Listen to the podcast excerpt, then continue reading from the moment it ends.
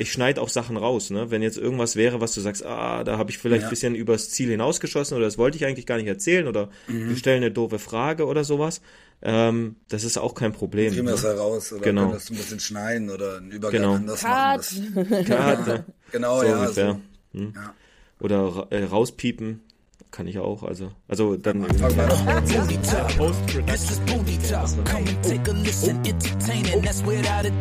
Es kommt. Ja, es kommt, ja. Ja, okay, warte. Ja, also Vorsicht mit den Ohren jetzt. Danke für dich. Talk. This is Booty Talk. Come and take a listen. Entertaining, that's without a doubt. Uh, Booty Talk. Come and listen here. Yeah, giving you the news about Bundeswehr. Time to get it started. This is what you wanted. Giving insight all about the German army. Uh, this is next level. You just gotta come through. You might learn something new. Yo, I'm trying to tell you. This is Booty Talk. Let's go. Spundi Talk, so sieht's aus. Ja, fünfte Staffel, dritte Folge, nice, richtig Bock. Äh, wieder geilster Podcast für Soldatinnen, Soldaten, Zivile und für welche, die auch Bock haben, es zu hören. Ähm, ohne Gewehr der Bundi Talk mit Dampfi und Mampfi und heute auch ähm, steil endlich wieder ein Gast am Start, eine Gästin oder wie auch immer man das sagt heute beim Gendern oder so. Ähm, wir haben Jessica Nies heute am Start. Es freut mich sehr. Hi. Hi. Ja, und Namampfi natürlich auch am Start, ne? Hi. Grüß dich, grüß dich. ähm, wir machen das ja wieder strukturiert. Heute geht es uns so um Zeichen, ähm, schon so mehr so Sicherheitspolitik wahrscheinlich so. Das ist die so Weihnachtsfolge. Rein. Die, Weihnachtsfolge. die Weihnachtsfolge. Stimmt, das hätte ich später nur um Weihnachten. Gesagt. Santa Claus, ob der ins genau. Land darf oder nicht. Ja. Das ist so, ne? Auf jeden Fall, ob der Boris auch äh, Geschenke austeilt, ne? Definitiv. Oh, ja. Ja. Guter ja, Spieß egal, äh, macht das ja. Guter Spieß macht das ja am 6. immer. Die Nikoläuse vor die Kompanie. Ja, genau. genau, so sieht's aus. Ähm, wir kommen da eigentlich gleich auch ähm, zu, zu einer kleinen Trennung wieder, gehen, gehen in die Vita ein bisschen von ähm, Jessica ein. Ähm, ich würde da einfach mal was zu sagen und dann stellen wir dir gleich dazu mal ein paar Fragen. Ähm, du bist studierte Historikerin, das finde ich immer toll. Ähm, arbeitest auch im Bereich der Rüstungsindustrie. Ähm, Du hast deine, deinen Masterabschluss in Zeitgeschichte an der Universität in Potsdam mit dem Thema der Ausbau bundesdeutscher Rüstungsexporte nach Saudi-Arabien geschrieben, ne? Sehr interessant auf jeden Fall. Ähm, neben deinem Hauptberuf bist du ehrenamtlich tätig, ähm, quasi beim GSP, also Gesellschaft für Sicherheitspolitik. Das ist ein eingetragener Verein. Da bist du auch seit 2000, lass mich lügen, 22 im Mai Vizepräsidentin der GSP neben, wir kennen ja eigentlich alle auch und sowas, amtierenden Präsidenten, quasi Werbeauftragter Dr. Hans-Peter Barth, also ehemaliger natürlich. Ähm, die erste Frage, erstmal, wie, wie es erstmal dazu kam, Historikerin zur Sicherheitspolitik zu werden und vor allen Dingen, ähm, du dich ja immer mit dem großen Thema einer Masterarbeit beschäftigst, deutsche Rüstungsexporte, wie du da so zu stehst. Ja, also erstmal vielen Dank, dass ich hier sein kann und dann auch noch äh, so kurz vor Weihnachten. Das ja. ist äh, sehr cool. Ähm, vor allem, dass auch so Historiker die Chance bekommen, äh, ein bisschen Sendezeit zu erhalten. Immer. Ja, Wir hatten ja. doch Hedwig Richter auch schon mal da. Ja, ist so. Ja, deswegen. Ich, bin, ich, das, ich fühle mich auch sehr geehrt. Ja, also ist ja auch eine Koryphäe, muss ich sagen. Ja. Äh, von daher ähm, fühle ich mich da auch sehr geehrt. Und das war ähm, auch die Weihnachtsfolge. Guck mal, das, wirklich? das war letztes Jahr. Vor Weihnachten. Really? Ach. Schön, wir Historiker Geil. kommen immer ja. zum besten Zeitpunkt genau. des Jahres. Ja. Zu Primetime. zum Ende des Jahres wird ein historisches Resümee geschossen. Ja. Naja, ähm, genau, also wie bin ich da hingekommen? Es ist eine gute Frage. Ähm, das hat sich alles so ein bisschen entwickelt. Ähm, ich bin auch die erste in meiner Familie, die ähm, studiert an der zivilen Universität. Mein Bruder war der, an der Bundeswehr-Uni in München. Und ähm, für mich stellte sich dann die Frage, ähm, was studiere ich eigentlich? Was mache ich mit meinem Leben? Und das ist ganz schön schwierig, wenn man als junger Mensch äh, vor einer Bandbreite an Studiengängen steht und äh, vielleicht von zu Hause auch nochmal der Tipp kommt, hey, versuch's doch mal mit Jura oder versuch's doch mal mit äh, Wirtschaftswissenschaften oder so. Was ich dann gemacht habe und kläglich gefailt bin. Und schließlich bin ich aber dann doch bei äh, Politikwissenschaften und Geschichte gelandet im Bachelor und dann im Master ähm, spezialisiert auf äh, Zeitgeschichte. Mhm. Liegt eigentlich nahe. Im Abi hatte ich auch äh, die Leistungskurse Geschichte und Politikwissenschaften. Äh, deswegen ähm, war ich dann auch äh, jetzt nicht äh, prädestiniert für Wirtschaftswissenschaften mit äh, Fehlkurs Mathe. Aber okay, das sind so Erfahrungswerte, die macht man im Leben. Ähm, wie schon angeklungen, mein Bruder ist bei der Bundeswehr oder war bei der Bundeswehr, ist jetzt nicht mehr aktiv und ähm, der musste nach Afghanistan oder ist nach Afghanistan in Auslandseinsatz gegangen. Ähm, und spätestens da hat sich für mich die Frage gestellt, was machen wir da eigentlich? Ich habe mich vorher nicht sonderlich viel mit dem Thema beschäftigt, muss ich auch dazu sagen. Ähm, man ist halt so in seiner Bubble drin. Und irgendwann kam halt der Tag, wo es hieß, ja, ähm, ich gehe jetzt nach Afghanistan, ähm, Verabschiedung etc. pp. Und dann stellt man sich die Frage, was machen die da? Was passiert da eigentlich? Und ähm, wo gibt es da auch Probleme? Und äh, das war so für mich der Einstieg, äh, noch während meines Bachelors mich mit Sicherheitspolitik zu beschäftigen. Ähm, da auch zu schauen, Auslandseinsätze der Bundeswehr, wie ist die Bundeswehr aufgestellt. Und das hat mich begleitet ähm, über meinen Bachelor in meinen Master hinein. Hm, habe da die Kurse belegt, die mich interessiert haben dazu, habe mir Fragestellungen rausgesucht, wo ich zu forschen kann und bin dann auch bei meiner Masterarbeit bei dem Thema gelandet, ähm, wie sehen eigentlich die, wie sahen oder wie sieht die Geschichte der Rüstungsexportpolitik aus in Deutschland und habe mich da auf die 70er und 80er Jahre spezialisiert, weil da wirklich einiges los war. Ähm, Energiekrise, äh, Ölkrise, Ölpreiskrise. Ähm, das waren alles Punkte, die damit reingespielt haben in eine interessensgeleitete äh, Rüstungsexportpolitik von deutscher Seite aus. Da habe ich mich schon mal ein bisschen reingelesen, habe da ein bisschen zu was äh, recherchiert und erforscht und das war ein super spannendes Thema. Mhm. Warum ich das Thema auch gewählt habe, war die Tatsache, dass ich neben meinem Studium immer arbeiten musste. Also ich komme nicht aus einem Elternhaus, wo ich äh, die finanziellen äh, Mittel hatte, ähm, um mich so durchs Studium zu bringen, sondern ich musste ne-, immer arbeiten neben meinem Studium.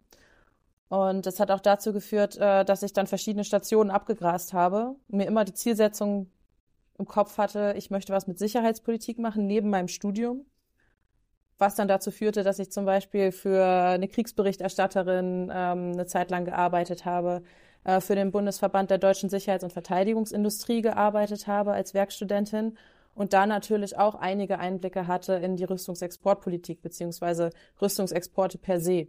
Ähm, was gibt es da für Regularien, die rechtlichen ähm, Sachen, die dahinter stecken? Und in dieser Zeit habe ich auch meine Masterarbeit verfasst. Von daher ähm, lag das sehr nahe. Wenn ich mich hm. beruflich mit was beschäftige, über eine Woche lang, sage ich jetzt mal, hm. von 20 bis 30 Arbeitsstunden, dann trage ich das mit ins Studium mit rein. Und das war für mich dann eine gute Kombination aus ähm, ja, Job und Studium. Ne? Und ähm, du hattest, glaube ich, noch gefragt, wie ich dazu stehe. Genau. Ja, es ist eine Uh, ich glaube, dazu ja. könnten wir eine komplette Folge ja. zu machen. Rüstungsexportpolitik, deutsche Rüstungsexportpolitik ist ein Feld für sich. Ähm, ich als Historikerin neige eher nicht zu einer krassen Bewertung, sondern schaue mir tatsächlich eher die Ereignisse an. Also was hat sich verändert in den ähm, über die, über eine gewisse Zeitspanne, also seit den 70ern so bis, bis heute vielleicht so und versuche da eher die langen Linien zu sehen. Das ist meine persönliche Einstellung dazu. Ähm, muss aber sagen, so viel hat sich nicht geändert. Also wenn es um interessensgeleitete ähm, Außen-, Sicherheits-, Verteidigungs- oder eben auch Rüstungsexportpolitik geht, ähm, hat sich dahingehend nicht viel geändert. Es ist ja ähm, so eine kleine Zwischenfrage. Irgendwie, das hat mich immer so ein bisschen verwundert, dass dieses Gremium, was ja die Rüstungsexporte auch ähm, außerhalb der äh, NATO oder der EU, ne, die, also alles andere können wir ja machen, fast wie wir möchten, nehme ich mal an. Ähm, aber ähm, alles, was da außerhalb ist, dass das ja, glaube ich, ähm, gar nicht so wirklich äh, so sicherheitspolitisch betrachtet wird, sondern doch eher wirtschaftspolitisch, ne? Also da ist zwar, hat ja, das Verteidigungsministerium ja so einen Sitz ja. drin, aber ähm, gar nicht mal, äh, das ist, also dass das gar nicht mal so, äh, naja, was heißt die eigene Sicherheit des Landes da immer so wirklich in Betracht gezogen wird. Was immer so meine Befürchtung war, ja gut, wenn wir jetzt den Saudis irgendwelche geilen Panzer geben, ja, was hindert sie denn daran, oder auch Handwaffen, was hindert sie denn daran, ähm, das den Taliban zu geben? Weil ich meine, die, Ja, die dafür haben, wir ja Connection ist die ja Endver da, ne? da, da, dafür haben wir ja die Endverbleibsklausel. Mhm. Ähm, das Okay. ist aber allerdings, da sage ich, das, das, das, erstmal sprechen wir wahrscheinlich vom Bundessicherheitsrat, Mhm. ähm, der, Genau, der ja. BSR, der das Ja. Ganze absegnet, wenn es Mhm. um solche Exporte geht. Und da kann ich eigentlich empfehlen, das ist auch für, für eigentlich öffentlich zugänglich, das Mhm. äh, Archiv des Auswärtigen Amtes, weil die haben alle Akten für alle Sitzungen des Bundessicherheitsrates, äh, Okay. zum Beispiel in den 70er und 80er Jahren. Und da kann man Mhm. schön mitlesen, wie die Argumentation für oder gegen einen Export Mhm. der einzelnen Ressorts ablief. Und äh, Sicherheitspolitik spielt da auf jeden Fall eine Rolle. Mhm. Ähm, es wird auch erwähnt, wenn zum Beispiel die innerpolitische Situation in einem Land eher instabil ist und da sollen Rüstungsexporte hingehen, dann wurde das schon als Kriterium genannt. Mhm. Es wurde nur sehr oft, ich möchte jetzt nicht von ignorieren sprechen, aber dann eher abgewogen und es hat eher den kürzeren gezogen. Ähm, und du hast recht. Wir wissen nicht, was mit den Sachen passiert, die wir in eher fragwürdige Länder, die jetzt nicht unseren Wertekompass äh, entsprechen. Du hast jetzt von Saudi-Arabien gesprochen.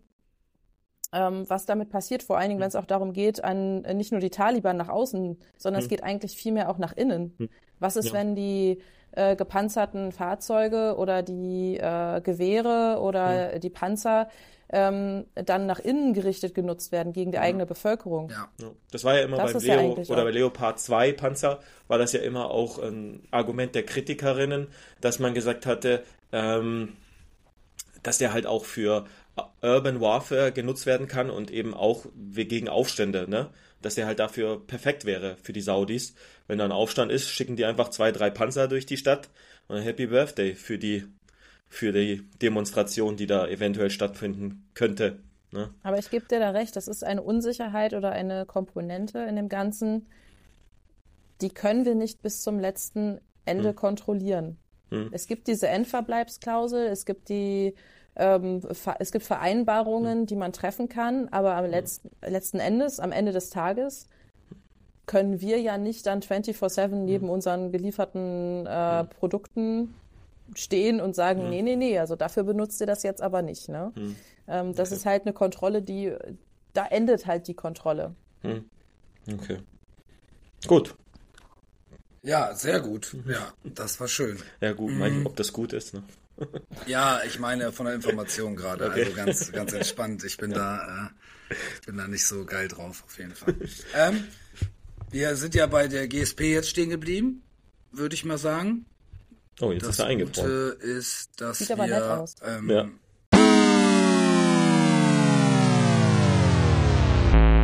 Und dann kannst du jetzt einfach nochmal mit der, weil wir haben die Frage, du, du bist, während der Frage bist du abgebrochen. Ja, ich habe es gemerkt, ich habe es einfach zu Ende gesagt, aber und habe mich dann gewundert, dass ich nichts mehr höre und nichts mehr sehe. Aber ich habe jetzt, ich muss das mal auf Uploading warten. Genau, wir warten, so. bis wieder 99 Prozent Ähm, ist und dann. ich hoffe, es bleibt auch so, aber das war schon mal so, weißt du noch? Das war schon mal so eine Phase, wo es immer wieder, ich bin ja sogar über Kabel. ich ne? bin auch also, über Kabel. Ja, ja. Deswegen, also, das ist ja in Deutschland schon heftig, wenn du über Kabel Aber, bist. aber dann der, die ab. Router wollen halt auch hin und wieder mal neu ja, gestartet werden. Das ist richtig. Ja, hat der jetzt Also- auch gekriegt? Ja? Auch die haben Bedürfnisse. Äh, Genau. Ja, ist so. Ja, ist so. Ja, okay.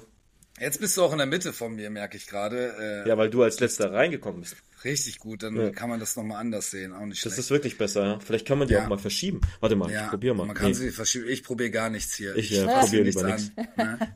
Ja, wir sind, wir sind ja, wir sind ja, Uploading hat ja funktioniert. Ne? Okay. Ich versuche hier gar nichts. So. Ja, genau. Ähm, Jetzt müssen wir wieder wieder- reinkommen. wir, wir kommen zurück, ne? Moin. So, wir, wir haben ja nochmal, wir sind ja ähm, über Gesellschaft äh, für Sicherheitspolitik, der eingetragene Verein, GSP.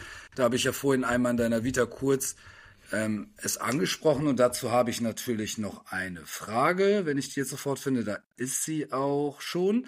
Ähm, was konkret ist, ähm, ist äh, Ihre vor allen Dingen, ich finde Paul so süß, ne, dass er Ihre geschrieben hat. Ähm, die Aufgabe im Rahmen der GSP und wie können sich Interessierte da einbringen? Das wäre mal so schön zu wissen. Ja, das ist äh, eine sehr gute Eine Frage. gute Frage. Also ähm, Ja. erstmal äh, GSP, Gesellschaft für Sicherheitspolitik, äh, Mhm. ist nicht nur ein eingetragener Verein, sondern tatsächlich auch einer der ältesten Ah, okay. sicherheitspolitischen Vereinigungen. Äh, wir hatten letztes Jahr 70-jähriges Jubiläum. Mhm. Also es ist wirklich alt. Mhm. Also, alt, ja. oder altehrwürdig, muss man schon sagen. Mhm. Und ähm, es ist tatsächlich, das, diese, diese Trennung muss man, muss man immer gleich nennen. Es ist kein Think Tank. Es ist jetzt nicht vergleichbar wie mit der DGAP oder mit der SWP, sondern wir haben eine andere Kernaufgabe, und zwar sicherheitspolitische Bildungsarbeit. Ähm, das heißt, wir generieren nicht das Wissen im Sinne von Forschern, die bei uns arbeiten und das Wissen generieren, indem sie Dinge, Fragestellungen erforschen, international, was weiß ich, sondern wir sind eher diejenigen, die das Wissen verteilen. Ähm, und das ist auch unsere Struktur, gibt das auch wieder. Wir haben ähm, über 60, 70 Sektionen im gesamten Bundesgebiet in Deutschland. Und in diesen Sektionen finden Abendveranstaltungen, Diskussionsabende, Stammtische, ähm, Exkursionen auch zu Bundeswehrstandorten statt, ähm, um den Dialog auch zu fördern zwischen den äh, Streitkräften und der Gesellschaft. Ähm, also wir sehen uns eher als die Verteiler von dem Wissen, was woanders generiert wird. Wir sind aber auch überparteilich, also wir gehören keiner politischen Strömung an äh, und wir werden komplett von der Bundesregierung finanziert. Äh, klar, einige äh, Sektionen bekommen sicherlich auch Spenden, aber der Hauptanteil unserer Finanzierung läuft tatsächlich über die Bundesregierung. Okay. Ähm, und das, das, das ist auch eine Einzigartigkeit in der gesamten Landschaft ähm, von verschiedenen sicherheitspolitischen Organisationen, die wir haben in Deutschland. Mhm. Ähm, also wir haben den Anspruch einer gewissen Neutralität im Sinne von, wir sind nicht einer politischen äh, Partei angehängt, wie jetzt zum Beispiel eine politische Stiftung wie die Konrad-Adenauer-Stiftung oder die Friedrich-Ebert-Stiftung oder die Böll-Stiftung, sondern wir stehen sozusagen politisch gesehen eher als Dach drüber arbeiten aber gerne mit den Stiftungen zusammen. Also so Panel-Diskussionen versuchen wir auch immer sehr ausgewogen zu besetzen mit Forschern aus den Thinktanks, die ich gerade ähm, genannt habe, ähm, jemandem aus der Politik und aus den Streitkräften oder man versucht halt immer eine Ausgewogenheit für ein Thema ähm, herzustellen, sodass sich interessierte Bürgerinnen und Bürger, das ist ja auch unsere Key Audience, also die breite Gesellschaft, sich zu einem Thema informieren kann. Ähm, mhm. Sei es jetzt zum Beispiel Krieg in der Ukraine, Lage im Nahen Osten, innere Sicherheit, Katastrophenschutz, ähm, auch ein, ein wichtiges äh, Thema. Ähm, also eine komplette Bandbreite der Sicherheitspolitik, länderspezifisch auch gerne. Ähm, dann ausgewogenes Panel, sodass da Bürgerinnen und Bürger, die sich interessieren dafür, sagen können, hey, ich gehe zur GSP, ähm, guck mir da eine Veranstaltung an und stell da meine Fragen. Mhm. Und das ist halt unsere Bildungsarbeit. Okay. Und das ist einmal die Aufgabe, die wir da verfolgen, sage ich jetzt mal. Ja. Ähm, noch eine Frage dazu. Ähm, mhm. Wie steht es bei der GSP um das Thema Frauen in der Sicherheitspolitik? Und vor allen Dingen, ähm, bist du neben den sechs Männern im Bundesvorstand die einzige Frau oder gibt es da noch mehr? Im Bundesvorstand selber ja, zurzeit. Mhm. Aber ähm, das kann sich auch immer ändern, sage ich jetzt mal. Ähm, wir haben aber auch ein Kuratorium, hm, okay. auch neu installiert dieses Jahr, wo sehr viele auch, ähm, oder sagen wir es, sagen wir es anders, es ist diverser aufgestellt. Ähm, aber ich gebe dir recht, äh, der Bundesvorstand ist zurzeit noch sehr diversitätsbedürftig. Da gibt es noch sehr viel Potenzial nach oben. Das mhm. stimmt. Aber ich sehe das eher als Aufgabe, ähm, und nicht als Problem. Also äh, die Struktur ja. gibt es gerade nicht anders her. Das ist völlig in Ordnung. Ähm, ich fühle mich jetzt aber auch nicht irgendwie allein auf weiter Flur, sondern ähm, das ist ein gutes Miteinander und ich schätze wirklich die professionelle Zusammenarbeit da auch auf der Ebene. Aber gleichzeitig haben wir uns als GSP auch als Ziel gesetzt, ähm, junge Menschen in die Vereinsarbeit reinzubekommen und vor allen Dingen ähm, auch Frauen zu fördern. Ja, also dass, dass sie sich eben nicht abgeschreckt fühlen von, oh Gott, da sind ja nur Männer, sondern dass man das halt sieht, okay, aber hey, ich habe hier trotzdem meinen Platz und das, das ist auch völlig legitim. Ähm, das ist eine Aufgabe, die wir uns seit Jahren auch gestellt haben. Auch während der Pandemie haben wir uns da auch ähm, sehr über die Ausrichtung der GSP ausgetauscht. Ne? Ähm, Und die Frage war ja eben gerade auch noch, wie finde ich denn überhaupt einen Weg in die GSP und wie kann ich mich engagieren? Das ist so ähnlich, wie ihr das auch schon bei euch beschrieben habt. Ähm, wir, wir, ähm, wir sind da auf der einen Seite immer offen für, für junge Leute oder für generell für alle Mitglieder, die sagen, hey, ich habe Lust, mich zu engagieren. Habt ihr da vielleicht die ein oder andere Möglichkeit? Oder Leute kommen auch direkt auf uns zu und sagen, ähm, ich mache in meinem Job was mit ähm, Presse- und Öffentlichkeitsarbeit. Kann ich für euch da vielleicht mal, ähm, kann ich bei euch aktiv werden und euch vielleicht ein bisschen helfen bei der Mitgliederarbeit ähm, ähm, oder hier mit der Kommunikation mit den Mitgliedern? Ähm, Gibt es da Möglichkeiten? Also von daher, da sind wir völlig frei. Ähm, jeder, der Lust und, und Zeit hat vor allen Dingen und sich dafür interessiert, kann aktiv werden, Veranstaltungen organisieren. Ähm, dafür gibt es die Sektionen. Also in den einzelnen Mhm. Sektionen kann jeder, der Mitglied ist, zu jeder Zeit sagen, hey, ich habe Bock, mich zu engagieren, ich möchte was machen. Go for it. Mhm, okay. Wenn wir schon bei der Werbung sind, gibt es denn einen Mitgliedsbeitrag oder ist der bei Ja. ja, gibt's schon. Ähm, also das zu, zusätzlich zu der Finanzierung durch die Bundesregierung habt ihr aber auch Mitgliedsbeiträge. Ja, aber Hm? ähm, junge Menschen bis 35 sind davon ausgenommen und der Jahresbeitrag Ah, beträgt Gerade 25 drüber. Euro. Mann, wäre ich 20 mal, Euro sagst du. Wär ich mal vor 25. zwei Jahren eingetreten. 25. Okay. Ja, gut, gut. Ja, ist doch in 25. Ordnung. Ist Ja. doch nicht schlimm. Also es ist jetzt ja. nicht so, äh, Ja. dass wir jetzt 100, 180 Euro oder 200 Euro oder so wollen, sondern es sind 25 Euro. Ja, ist doch in Und ähm, 300 Euro. Ja. Ich weiß eh nicht, wo die ganze Korporalkohle hin soll, also von daher muss Ja, ich so mich da mal. ja, vor allen Dingen im Jahr, ne? nicht im Monat. Ja, ja, eben. Ach so, ah, okay, alles klar. Ja, im okay. Monat wäre Ja, schon, also- ein Monat wäre schon krass, das wäre ja teurer als Ja, der wär Bundeswehrverband. Ach so, Ja, für mich wäre es, ich dachte, das wäre immer noch günstig, aber okay. 25 Nee, nee, Euro im das ist- Monat? Das heißt ja, da kriegst du ja Netflix das große Paket, kostet weniger. sagen. Ja, Also, äh, aber es ist ja, ja, okay, alles klar. 25 Ja, Euro im Monat 25. sagst du ist wenig.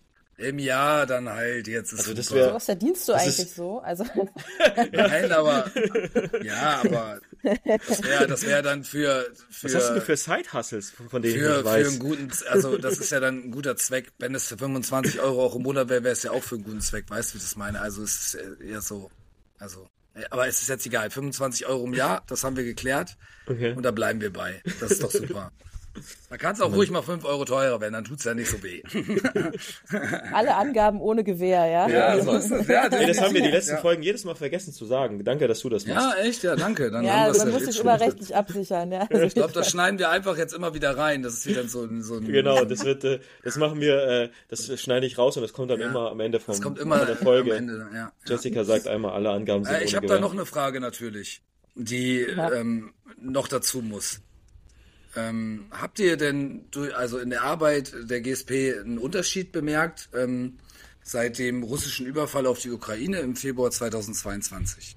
Das Ja. wäre, glaube ich, noch Ja. mal so so eine schöne Frage bis zur Pause. Mhm. Und ähm, ja, kannst du gerne was zu sagen. Ähm, auf jeden Fall. Also ich merke es, also erstmal als, als, äh, als, als Trailer vorher nochmal, ich bin ja nicht nur Vizepräsidentin bei der GSP, sondern ähm, leite auch seit 2019 die Sektion Berlin, die Hauptstadtsektion hier. Ähm, und bin seit diesem Jahr auch Bundessprecherin für die junge GSP, die ich auch seit 2019 hochgezogen habe. Das ist die Jugendorganisation. Mhm. Ähm, von daher kann ich aus, aus den zwei Sparten da jetzt mal was zu sagen. Als Ja, Vizepräsidentin. schon mal eine Frau auf jeden Fall dabei, habe ich gerade auf der Internetseite gesehen, eine Ja. Sprecherin. Ja, Ja, sehr gut. ja, äh, junge GSP, also Ja. das ist ja äh, Wahnsinn. Also Ja. muss ich ganz ehrlich sagen, das ist super angekommen. Ich bin dankbar für jeden jungen Menschen, der sagt hier, ich habe Bock, mich zu engagieren und möchte gerne Teil von dem Ganzen sein. Und da muss ich sagen, da leisten auch die ganzen Leute, die vor Ort äh, äh, für die junge GSP ja schon aktiv sind, also wirklich in der Fläche. Mhm. Also ich, und da muss man auch aus dieser Bubble mal rauskommen, Hauptstadt und so weiter, sondern wirklich in die Fläche gehen. Ähm, Ja. Niedersachsen zum Beispiel oder auch Bayern, ähm, ne, und da in der Fläche arbeiten. Oder auch Baden-Württemberg. Ähm, Ist ja auch schön, sich so breit aufzustellen dann vielleicht, ne? Also quasi, Ja, dass man und, und da man arbeiten Zuspruch. kann. Ja. Man merkt ja den Mhm. Zuspruch von jungen Leuten, die sagen, hey, ich interessiere mich für Sicherheitspolitik, weil es betrifft mich jetzt auch. Und da kommen wir jetzt auch, spanne ich jetzt auch den Bogen zu deiner Frage. Ja. Ähm, ähm, es betrifft mich auch, ich möchte, ich möchte mehr erfahren. Ja, und das ist, äh, das ist eine Sache, die, die sich da gezeigt hat seit Ausbruch des Krieges in der Ukraine. Ähm, einmal die Betroffenheit und aber auch äh, das Interesse ist gestiegen und das schlägt sich auch in den Mitgliederzahlen nieder. Ähm, da kann ich als Sektion Berlin sagen, da habe ich schon einen signifikanten ähm, Anstieg an Mitgliederzahlen äh, zu vermelden. Ähm, und gleichzeitig auch bei den Veranstaltungen, dass äh, zumindest was die junge GSP da auch betrifft, ähm, wir da guten Zuspruch haben und da reges Interesse auch an den Austauschformaten besteht.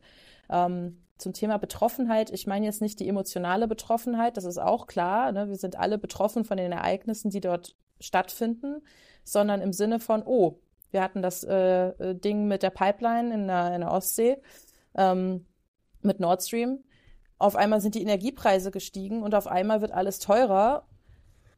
Und am Ende der Kette, der Ereigniskette, merkt Lieschen Müller oder Karl Gustav, der Otto Normalverbraucher, oh, hm. die Krise, die da, die da sich aufgebaut hat, die betrifft mich, weil ich habe weniger Geld im Portemonnaie, alles wird teurer und ich kann mir viele Dinge auch nicht mehr leisten. Mein Alltag wird dadurch ähm, schwieriger. Ja. Vielleicht hängt das alles miteinander zusammen und dadurch kommt die Frage auf, warum hängt das alles miteinander zusammen und wie hängt das alles miteinander zusammen? Und der Zuspruch beziehungsweise das gesteigerte Interesse, diese Zusammenhänge zu verstehen, das haben wir als GSP gemerkt, ähm, das ist schon gestiegen, auf jeden Fall. Mhm. Bei den Veranstaltungen ähm, haben wir doch schon höheren Zuspruch, äh, höhere Teilnehmerzahlen, gestiegene Teilnehmerzahlen und auch einen Diskussionsbedarf von Dingen. Also ich glaube, jeder hat das auch bei Social Media mitbekommen, was da bei Twitter oder so abgeht, aber das ist jetzt auch nicht unbedingt jetzt die Blase, wo der ähm, normale mhm. Normalbürger ständig ist, sondern das ist ja auch wieder ja. eine Bubble in sich. Aber selbst da sind ja schon die, die Diskussionen um einiges ähm, härter und stärker geworden und ja. die Positionen vor allen Dingen. Ähm, das habe ich schon gemerkt. Und vor allen Dingen eine ähm, eine Spaltung. Seit, äh, seit Ausbruch des Krieges in der Ukraine merke ich, dass Debattenkultur und die Diskussionskultur um einiges schärfer geworden ist. Also schon seit der Corona-Krise ähm, mhm. hat sich das schon verschärft. Äh, es gibt nur noch Pro und Contra und nichts mehr dazwischen. Mhm. Ähm, und ist der eine in dem einen Lager, dann redet der andere nicht mehr mit dem. Also es ist mhm. schon, das Klima ist unglaublich hart geworden zueinander.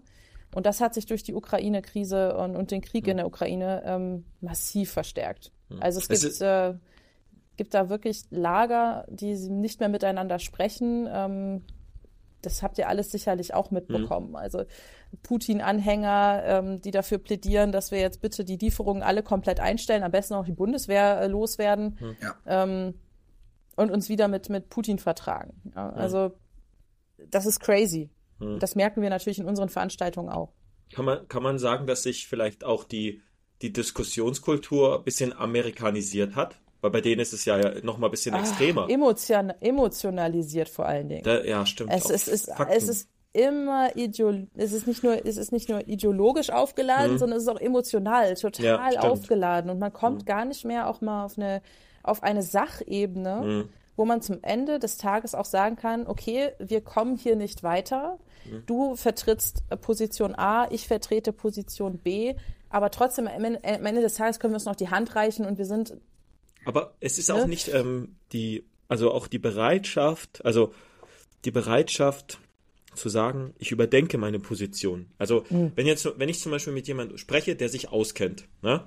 Und äh, der, der serviert mir quasi Fakten. Jetzt zum Beispiel, das ist ja gerade in deinem Bereich als Historikerin, immer wichtig, dass man das, das muss ja irgendwo herkommen. Du kannst ja, du erzählst ja keine Geschichten in dem Sinn oder Legenden, sondern das, das muss Quellen, ja irgendwo, genau, ne? ja, so und äh, das muss ja irgendwie nachweisbar sein. So mhm. und dann erzählst du Leuten etwas und dann ist es denen trotzdem egal. Also quasi, weil die würden jetzt sich nicht die, also die Blöße quasi geben, zu sagen, ich war, meine Position war vielleicht falsch und ich habe halt nicht alles mitbedacht oder es ist ja, das ist ja ähm, jetzt nicht nur sicherheitspolitisch, sondern was vielleicht noch viel schwerwiegender ist, ist ja gerade äh, im Bereich ähm, Klima und Klimakatastrophe, das ist ja noch schlimmer. Das betrifft tatsächlich alle, aber irgendwie will man sich damit nicht wirklich beschäftigen oder sagt halt, ist halt nicht so schlimm und wie auch immer. Aber wenn man dann guckt, äh, die Wissenschaftlerin seit den 70ern oder vielleicht ein bisschen früher sogar, sagen eigentlich schon immer das Gleiche. Aber mhm. interessiert halt keinen irgendwie. Ne? Mhm. So, das ist ja ähnlich, also ähnlich gestaffelt. Und bei der, bei der Sicherheitspolitik finde ich es halt echt grenz, also schon schlimm, dass man dann sagt, ähm, wir sind quasi auf der Seite des Feindes, weil das ist auch, was ich so im Freundeskreis oder Bekanntenkreis, Familienkreis immer sage, ähm, oder auch im Kameradinnenkreis, ist halt auch, dass ich äh, öfters ähm, sage, ja, wenn jetzt wirklich mal Russland bei uns versucht einzumarschieren, wie viele Teil oder wie viel Prozent der Bevölkerung würde die mit offenen Armen begrüßen tatsächlich? Weil das wäre mal eine interessante Sache. Wie viele werden denn, würden sagen, hä, warum Widerstand oder warum sich verteidigen? Äh, wir wollen Russlands Politik auch in Deutschland haben. Aber im Ende will das gar keiner haben, weil dann könnten die ja nicht so eine Scheiße bei Twitter posten, wenn, wenn, wenn wir denen ihre Gesetze hier in Deutschland haben. Ne? Am Ende will es keiner wirklich haben, aber das wird halt romantisiert. Also das ist ja richtig, ein Schurkenstaat, richtig. der romantisiert wird eigentlich. Ähm, einmal das und vor allen Dingen, ähm, was mir da jetzt eingefallen ist zu dir, zu deinem äh, letzten ähm, Punkt, es ist ja auch ein unglaublich großes Misstrauen ja. ähm, in einigen Gruppen unterwegs bezüglich Fakten. Mhm, ja. Die wissenschaftlich belegt sind, die, wo man, wo man sich sagt, okay, Wissenschaft sagt das, das hat die und die Quelle, das wurde so und so nachgewiesen. Das ist eigentlich mhm. wasserdicht. So. Aber dieses Misstrauen, das erleben wir ja in Fakten, in Wissenschaft, ähm, die Infiltrierung durch Desinformation. Das ist auch das, was, was was wir gerade auch erleben, ähm, es braucht ja gar keinen, äh, keinen harten Angriff in dem Sinne, äh, auf einmal es wird eine neue Front aufgemacht und Russland steht vor der Tür, mhm. sondern es reicht ja schon allein schon die Infiltrierung mit Desinformation, die Destabilisierung von Gesellschaften durch Desinformation. Das ist ja eigentlich schon ein Problem an sich. Ähm, das Vertrauen in das politische System, was wir haben, dass das schon dafür sorgen wird, dass gewisse Dinge funktionieren oder nicht mhm. funktionieren. Mhm ähm, oder gemacht werden oder nicht gemacht werden. Dieses Vertrauen ist ja, wird ja unterwandert seit Jahren.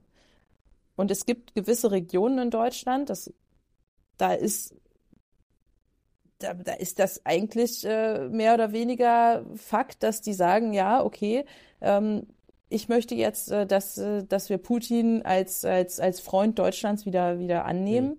dass wir ähm, die Waffenlieferung einstellen und den gesamten Krieg in der Ukraine sozusagen nicht mehr mit unterstützen.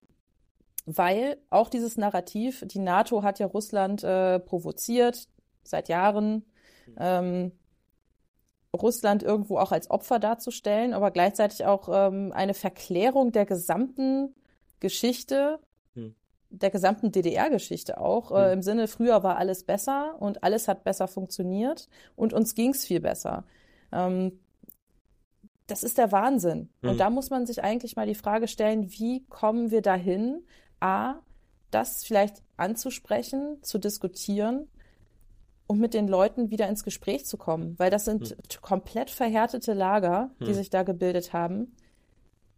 Ich kann das auch sagen. Ich war jetzt äh, Anfang des Jahres, Mitte des Jahres war ich mit der MSC, mit der Munich Security Conference ähm, in, ähm, wo war das, Halle?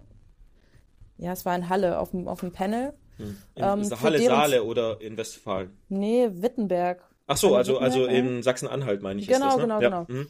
Und die haben ja. da dieses Zeitenwende-Format auch, mhm. was die GSP auch mit als Kooperationspartner macht. Mhm. Ähm, wo die sich dann wirklich in, in, in diese Regionen auch begeben, in verschiedenen, deutschlandweit, ja, und dann Panel-Diskussionen zum Thema Zeitenwende machen, um mhm. dieses, diesen Gedanken der Zeitenwende ähm, in die Bevölkerung zu tragen und da ein Diskussionsformat auch zu schaffen. Wir sind da Kooperationspartner, wir helfen da auch mit. Ich war da mit auf dem Panel und es war für mich wirklich schockierend. Also allein schon das Setting, man sitzt ja im Fishbowl-Format wirklich in der Mitte und man mhm. ist umringt von dem Publikum. Und die Stimmung war schon extremst aufgeheizt. Und die, die, die Wortmeldungen, die da gefallen sind, das war mhm. ähm, von, von Chemtrails über Verschwörungstheorien, aber mhm. dann halt auch wirklich zu sagen, ähm, früher, und damit war gemeint vor der Wende, ging es uns besser. Mhm. Ähm, wir hatten mehr und wir wünschen uns das zurück. Und das wurde offen gesagt. Und das hat mich extrem schockiert. Das hat mich wirklich richtig schockiert, weil da hat eine Aufarbeitung der Geschichte überhaupt nicht stattgefunden. Ja, aber Überhaupt was heißt nicht. Aufarbeitung der Geschichte? Zum Teil, du hast ja gesagt, Desinformation und ähm, ich glaube, man kann nur hoffen, dass es eine Übergangszeit ist. Ähm, jetzt im Sagen Internet Neuland und äh, Social Media Neuland, ähm, dass man sagt, ähm, es ist halt auch so viel Desinformation da und ähm, ich kann mir schon vorstellen, dass vielleicht eher ältere Semester, ich will da die Jungen aber nicht ausnehmen, äh, dass die halt sagen, weil die es halt so kennen, okay, das, was früher im Fernsehen lief, das, äh, das habe ich für bare Münze genommen. Ja, so, das, was heute im Internet läuft, also ich habe mein Mindset da nicht umgestellt, nehme ich auch erstmal für bare Münze. Ich, ich frage, hinterfrage ja nicht. Ich gucke ja auch nicht äh, bei der Tagesschau ähm, nachher äh, die Quellenhinweise und so durch, ja, sondern ich habe das, äh, okay, die haben das berichtet ähm, und ich nehme das für bare Münze. Und wenn ich dann aber aus so einem aus so einem Mindset komme, dass wenn mir jemand in, aus einem Bildschirm etwas erzählt, das ist vielleicht die Wahrheit, dass ich das auch bei Leuten mache, die vielleicht nicht mal, ich will ja nicht immer jeden ähm, ein ähm, ein äh, etwas Böses unterstellen. Manchmal kommt das ja auch, weil die selber fehlgeleitet sind durch andere Informationen, das auch also für ihre Wahrheit verkaufen oder tatsächlich daran glauben. Ja, man sagt ja auch immer, wenn mir jemand äh, was Falsches erzählt, aber er nicht bewusst lügt, ist, dann ist er ja auch kein Lügner oder keine Lügnerin. Ne? So in dem Sinne, wenn er selber an seine Sache glaubt. Ähm, aber ich, ich hoffe, das ist halt noch eine Übergangsphase, weil, weil viele einfach noch nicht wissen, wie man mit dem Medium Internet und äh, jetzt einfach durch diese Flut an Informationen und auch falschen Informationen vielleicht damit umgeht. Ne? Da sind wir bei dem, wieder bei dem Punkt Bildung. Hm, Da braucht's Formate, die insbesondere junge Menschen, aber auch altersübergreifend äh, Aufklärung betreiben. Wie gehe ich mit den sozialen Netzwerken, wie gehe ich generell mit Medien um? Wie reflektiere ich das, was mir gesagt wird? Nehme ich das für bare Münze, wie du das gerade gesagt hast, wenn mir ein Influencer auf TikTok oder auf äh, Instagram irgendwas erzählt? Hm. Nehme ich das direkt für bare Münze oder denke ich mir, hm, Vielleicht schaue ich, vielleicht mache ich mir doch mal die Mühe und tippe das nochmal ein Mhm. und gucke, was ich da vielleicht aus anderen Quellen Mhm. ähm, finde, um das nochmal vielleicht zu widerlegen oder um das vielleicht auch zu unterstützen. Mhm. Und diesen Schritt der Reflexion und des Hinterfragens, das muss eigentlich in Bildungsformaten auch nochmal, also im Medientraining. Wie gehe ich mit den ganzen Medien, mit der ganzen Informationsflut um? Das ist eigentlich auch super essentiell, um Mhm. halt aber auch eine Resilienz zu erzeugen gegenüber Desinformation. Ja. Das ist super essentiell. Und vielleicht ganz kurz, ähm, die, die eine Sache, die du angesprochen hattest mit dem, ähm, ja, dass wir, ich, wir als NATO, wir als EU, äh, Russland provoziert hatten, das ist ja auch absoluter Quatsch. Es gab ja nie irgendwie was schriftlich festgelegt, dass man bei dem und dem Land aufhört, äh, was NATO angeht, was EU angeht. Das gibt's ja gar nicht, ne? So, also das ist meine Information. Aber was ich halt auch so aus unserer Position oder jetzt die Position von den Leuten, die sa sagen, ähm, wir hätten Russland provoziert, keiner hat ja diese Länder gezwungen, irgendwie in die NATO zu kommen, in die EU zu kommen. Das ist ja, kommt ja von denen aus. Und ich finde das dann immer ziemlich frech zu sagen, ähm, ja, man, also ein Land trifft eine demokratische Entscheidung, irgendwo mitmachen zu wollen, äh, geht dann dann die ganzen, äh, also die ganzen schweren Wege, die ja für eine Mitgliedschaft auch oft ähm, äh, einhergehen, also um überhaupt Mitglied zu sein, muss man ja auch vorbereitende Maßnahmen treffen, machen das Ganze und dann aus unserer Position her zu sagen, das ist eine Provokation, wenn sich andere Demokratien dazu entscheiden, irgendwo mitzumachen. Das finde ich immer ganz, also ganz merkwürdig, weil das ist ja, das ist ja nicht so, dass die NATO quasi hier mit Mitgliedsbeiträgen und Flyern in die Staaten gegangen ist, hey, komm, mach bei uns mit, mach bei uns mit, sondern die machen das aus ihrem eigenen Sicherheitsinteresse, weil die Nähe zu Russland ja quasi denen ihre oder ihr eigenes Sicherheitsempfinden und ich meine, der Angriff auf Ukraine hat es ja auch bewiesen, dass es halt immer die Gefahr gab. Ja. Diese Also, Fakten, also da kann ich gleich zu sagen, diese Fakten sind aber der anderen Seite völlig egal. hm, Die, da kannst du mit Fakten kommen, da kannst du mit geschichtlichen Hergängen kommen, also im Sinne von, wer hat wann, warum einen Mitgliedsantrag gestellt, wie ist der Ablauf Mhm. gewesen, welche Provokationen gab es von dieser Seite, von der anderen Seite. Mhm. Ähm, das kann man alles wunderbar herleiten, das kann man alles wunderbar möglichen Kritikern mhm. auch hinlegen, die sagen dann halt so, ja, ist mir eigentlich egal, mhm. weil ich bleib trotzdem auf meinem Standpunkt. Mhm. Also das ist ja dieser, dieser Punkt, den ich meine, dass auch die Debattenkultur sich so verhält, ver, verhält und so verhärtet hat, dass gar kein gar keine Offenheit mehr herrscht, mhm. sich die überhaupt die Argumente wirklich mal anzuhören und sich auch mal die Zeit zu nehmen, mhm. sich vielleicht das eine oder andere noch mal durchzulesen und zu reflektieren, sondern es wird mhm. sofort auf einem Standpunkt auch verharrt. Mhm. Ja, aber was halt, was ich halt das Schlimme an der Sache finde, dass wir dann trotzdem ähm, zum Teil Spitzenpolitiker, vielleicht auch ein paar Politikerinnen, da mit in die Kerbe einschlagen, dass sie das ja auch für sich nutzen. Das finde ich ja, gerade wenn es jetzt ums Thema äh, Klima auch geht, ganz oft, dass sie da ja in die Kerbe einschlagen und dann einfach diese, naja, alternativen Fakten so ein bisschen untermauern, einfach um dann vielleicht bei der nächsten Bundestagswahl äh, paar Stimmen mehr zu haben. Ja, also das finde ich halt das Schlimme, dass du, dass ja, dass dann diese Leute nicht, sag ich mal, selber diese Resilienz haben oder sag ich mal, ähm, halt äh, faktenbasiert argumentieren, sondern dann halt auch den Scheiß miterzählen, den da in diesen Kreisen erzählt wird, weißt du? Das finde ich halt so traurig gerade. Absolut, aber da sind wir auch wieder bei dem Punkt interessensgeleitete Politik, Schrägstrich hm. Machtpolitik. Ja. Weil das ist halt der Punkt. Hm. Ähm, klar, es gibt wirklich Politiker, die haben ihre Standpunkte und die bleiben da auch drauf und das finde ich auch ja. hervorragend. Aber es gibt halt andere, ähm, die driften ab oder ja. setzen sich dann halt in die andere Nische oder, oder ja. treten dem anderen Lager sozusagen der Argumentation bei ähm, und bedienen da aber auch ein Klientel. Also es ist ja nicht so, dass sich jetzt irgendjemand hinstellt und sagt, äh, äh, ich vertrete jetzt die und die Position, ohne zu wissen, dass er, dass er nicht Leute hinter sich hat mhm. oder da ein Publikum hat, zu dem er mhm. sprechen kann. Ja. Ähm, von daher, es gibt ja immer eine Klientel, die dann sagt so, jo, fände ich super. Ja? ja, aber es sollte halt, also, ja, das ist sollte halt. anders sein, auf jeden Fall. Ja, aber es, ich, ich finde halt, dass es in dem Bereich sollten die halt ähm, trotzdem irgendwie faktenbasierend arbeiten. Ja, das ist, ich fand letztens so ein Meme, habe ich gesehen, jetzt nochmal ein anderes Thema, wo ja auch nur emotional eigentlich behandelt wird. Ja, weil die Statistiken sprechen viele eigentlich oft eine andere Sprache, ist ja zum Beispiel in der Flüchtlingspolitik. Ne? Da habe ich letztens so ein Meme gesehen, so Schrödingers Flüchtlingspolitik. Ne? Das war so oben, stand drin, ah, Flüchtlinge nehmen uns die Arbeit weg. Ne? Und unten drunter, Flüchtlinge sind faul, keiner will von denen arbeiten. So, das finde ich, das, und das sind ja trotzdem Narrative, die ständig bedient werden, beide, mhm. die sich aber gegenseitig ausschließen. Und dann auch noch von einer Person manchmal. Mhm.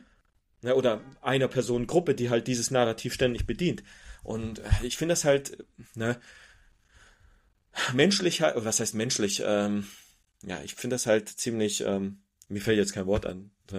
German is my das second ist language. Aber ich finde das halt nicht okay. Ne? Es ist halt das Thema, was zurzeit die Gesellschaft halt umtreibt. Das ist einmal die Migrationspolitik, mhm. es ist die Energiewende, die Preise auch, also Schrägstrich Wirtschaft und mhm. eben halt auch Krieg, Krisen. Wie geht's weiter? So diese gewisse Unsicherheit. Und das muss man politisch handeln können. Hm. Und dass man dann jetzt ähm, bei der Migrationspolitik so völlig komplexe Fässer aufmacht und dann vielleicht auch das, wie du es gerade beschrieben hast, völlig konträre Aussagen macht, die dann sich gegenüberstehen, das ist dann ein Produkt davon, auf jeden Fall. Hm. Aber auch hier, Politik muss halt sich die Mehrheiten beschaffen, um halt weiter zu bestehen. Da sind wir wieder bei Machtpolitik.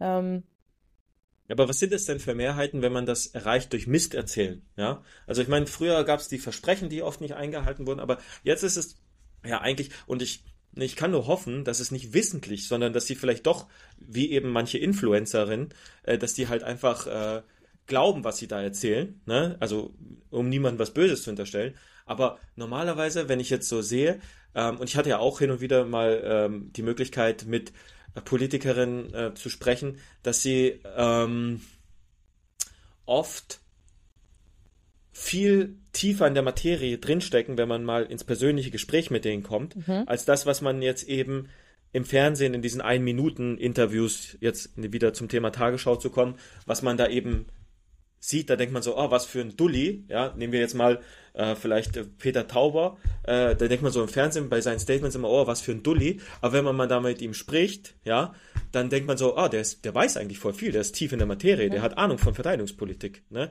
kommt aber im Fernsehen nicht so rüber, muss man, also das ist meine Einschätzung gewesen. Und dann, wenn man mit den Leuten spricht, denkt man so, wo kommt das jetzt her, ne, komplett falsch eingeschätzt, diese Person. Und deswegen glaube ich halt, die wissen das schon, dass sie da, ähm, ja, und dann nicht das Beste aus den Leuten rausholen. Und was das Schlimme ist halt, ähm, dass wir uns ja gerade nicht in eine gute Richtung bewegen, also eher in eine demokratiefeindliche Richtung und das ja da damit immer weiter nähren, diese Demokratiefeindlichkeit, die wir aus meiner Wertung mit den äh, jetzt Wahlumfragen oder hier äh, haben, das ist, das ist einfach Demokratiefeindlichkeit, was man da sieht. Auch wenn es äh, noch eine demokratische Wahl ist, aber ja, ich meine, Demokratiefeinde. Mir macht das, mir macht das total Sorgen. Also ja. mir macht nächstes Jahr total Sorgen, wenn in glaub, Thüringen, Sachsen, Sachsen-Anhalt mhm. wird gewählt. Mhm. Ja. Das wird, das, das wird spaßig, in, äh, nicht spaßig, also mhm. ne, ironisch. Ja. Das wird, das wird auch ein harter Wake-up-Call für die Bundesregierung. Ich weiß nicht, ob das der Wake-up-Call ist, weil das, es, das was es. die ja machen, ist ja, und jetzt werde ich auch mal emotional, was die ja machen ist, anstatt zu sagen, da müssen wir was gegen machen, übernehmen die ja die Themen von der AfD. Ob es jetzt die Bundesregierung ist oder die Oppo anderen Oppositionsparteien, sie übernehmen ja die, denen ihre Themen und machen quasi Politik oder sagen dann, okay, wenn so viele Leute die AfD wählen, dann äh, müssen wir vielleicht denen ihre Themen machen. Und das, äh, aber das sagen doch auch alle Wissenschaftlerinnen eigentlich, äh, dass das dann aber eher die AfD stärkt. Also das lese ich ja auch immer, überall. Ich glaube, Und, was man, was, was es hier braucht, ist ähm, nicht unbedingt jetzt direkt schon den Schritt gehen und die Themen zu übernehmen, sondern mhm. erstmal wieder den Dialog suchen mhm. zu den Leuten dort. Weil mhm. was ist deren Kernproblem? Sie fühlen sich abgehängt. Mhm. Sie fühlen sich abgehängt, sie fühlen sich nicht gehört, sie fühlen sich nicht gesehen. Und das schon seit einer längeren mhm. Zeit. Ähm, ich muss aber auch dazu sagen, die Zeit wird knapp. Mhm. Also jetzt den Dialog zu suchen, könnte dann halt auch ein bisschen opportunistisch wirken. Mhm. Aber was anderes sehe ich da nicht. Also ich habe ja auch im, im, in, in, Erfurt im Bereich sicherheitspolitische und politische Bildung gearbeitet. Ähm, als ich da gelebt habe, ähm, für die Konrad-Adenauer-Stiftung ich da, war ich da mhm. tätig ähm, und habe da gesehen, was da gärt, und was da für eine Unzufriedenheit herrscht, ähm, wie die Diskussionen ablaufen, was, welche Themen die überhaupt hm. haben, die Bevölkerung dort, die, die, die sie beschäftigen, welche Ängste sie auch haben. aber die sind doch alle, also die sind großteils aber abstrakt. Ich war ja auch drei Jahre in Thüringen Das ist aber egal, ne? es, ist deren, es ist deren Lebensrealität. Ja, und wenn Menschen sich in einer Lebensrealität befinden, dann ist es denen egal, wenn du sagst, ey, hm. deine Realität ist kacke, hm. Das, du hast eine falsche Perzeption. Hm. Das, das funktioniert nicht. Da musst du hm. sagen, ich setze mich mit dir hin, ich höre mir das an, ich hm. nehme da was mit und vielleicht finden wir eine Lösung. Man muss sich das anhören. Man muss die Leute, man muss doch die Leute äh, sich anhören und dann denen das Gefühl auch geben, hey, deine Meinung ist in dem Moment auch wichtig. Ja, das und schon. so aber, holt man die Leute ab. Aber, und das ist aber nicht passiert. Aber wenn die so offensichtlich, wenn die halt so offensichtlich nicht äh, so ein bisschen Bullshit labern, aber auch nicht für für andere Perspektiven offen sind. Zum Beispiel, ich habe halt dann immer in Thüringen war so, ja, die Ausländerproblematik in Deutschland oder was auch immer. Ich so, Digga, hier hast du 0,0 Prozent ja. so ich Leute, wo hast du, ja, wo hast du denn hier irgendwelche Berührungspunkte? Ja, so und dann, ja, aber in Berlin, Alter, du lebst nicht in Berlin und vielleicht überleg dir mal, warum die Leute nach Berlin ziehen und bei dir ausziehen, weil es bei dir vielleicht scheiße ist und da vielleicht, wo mehr Migrantinnen leben, vielleicht geiler ist, ja, weil es einfach ein bisschen mehr, mehr, mehr Leben und ein bisschen diverser ist, auch was Kulturangebote angeht, ja. Überleg dir doch vielleicht, aber nein, das Problem, aber Berlin, aber Berlin, dann geh halt nicht nach Berlin, wenn es dir nicht passt. Ja. ja, du musst, keiner zwingt dich in Urlaub nach Berlin zu gehen.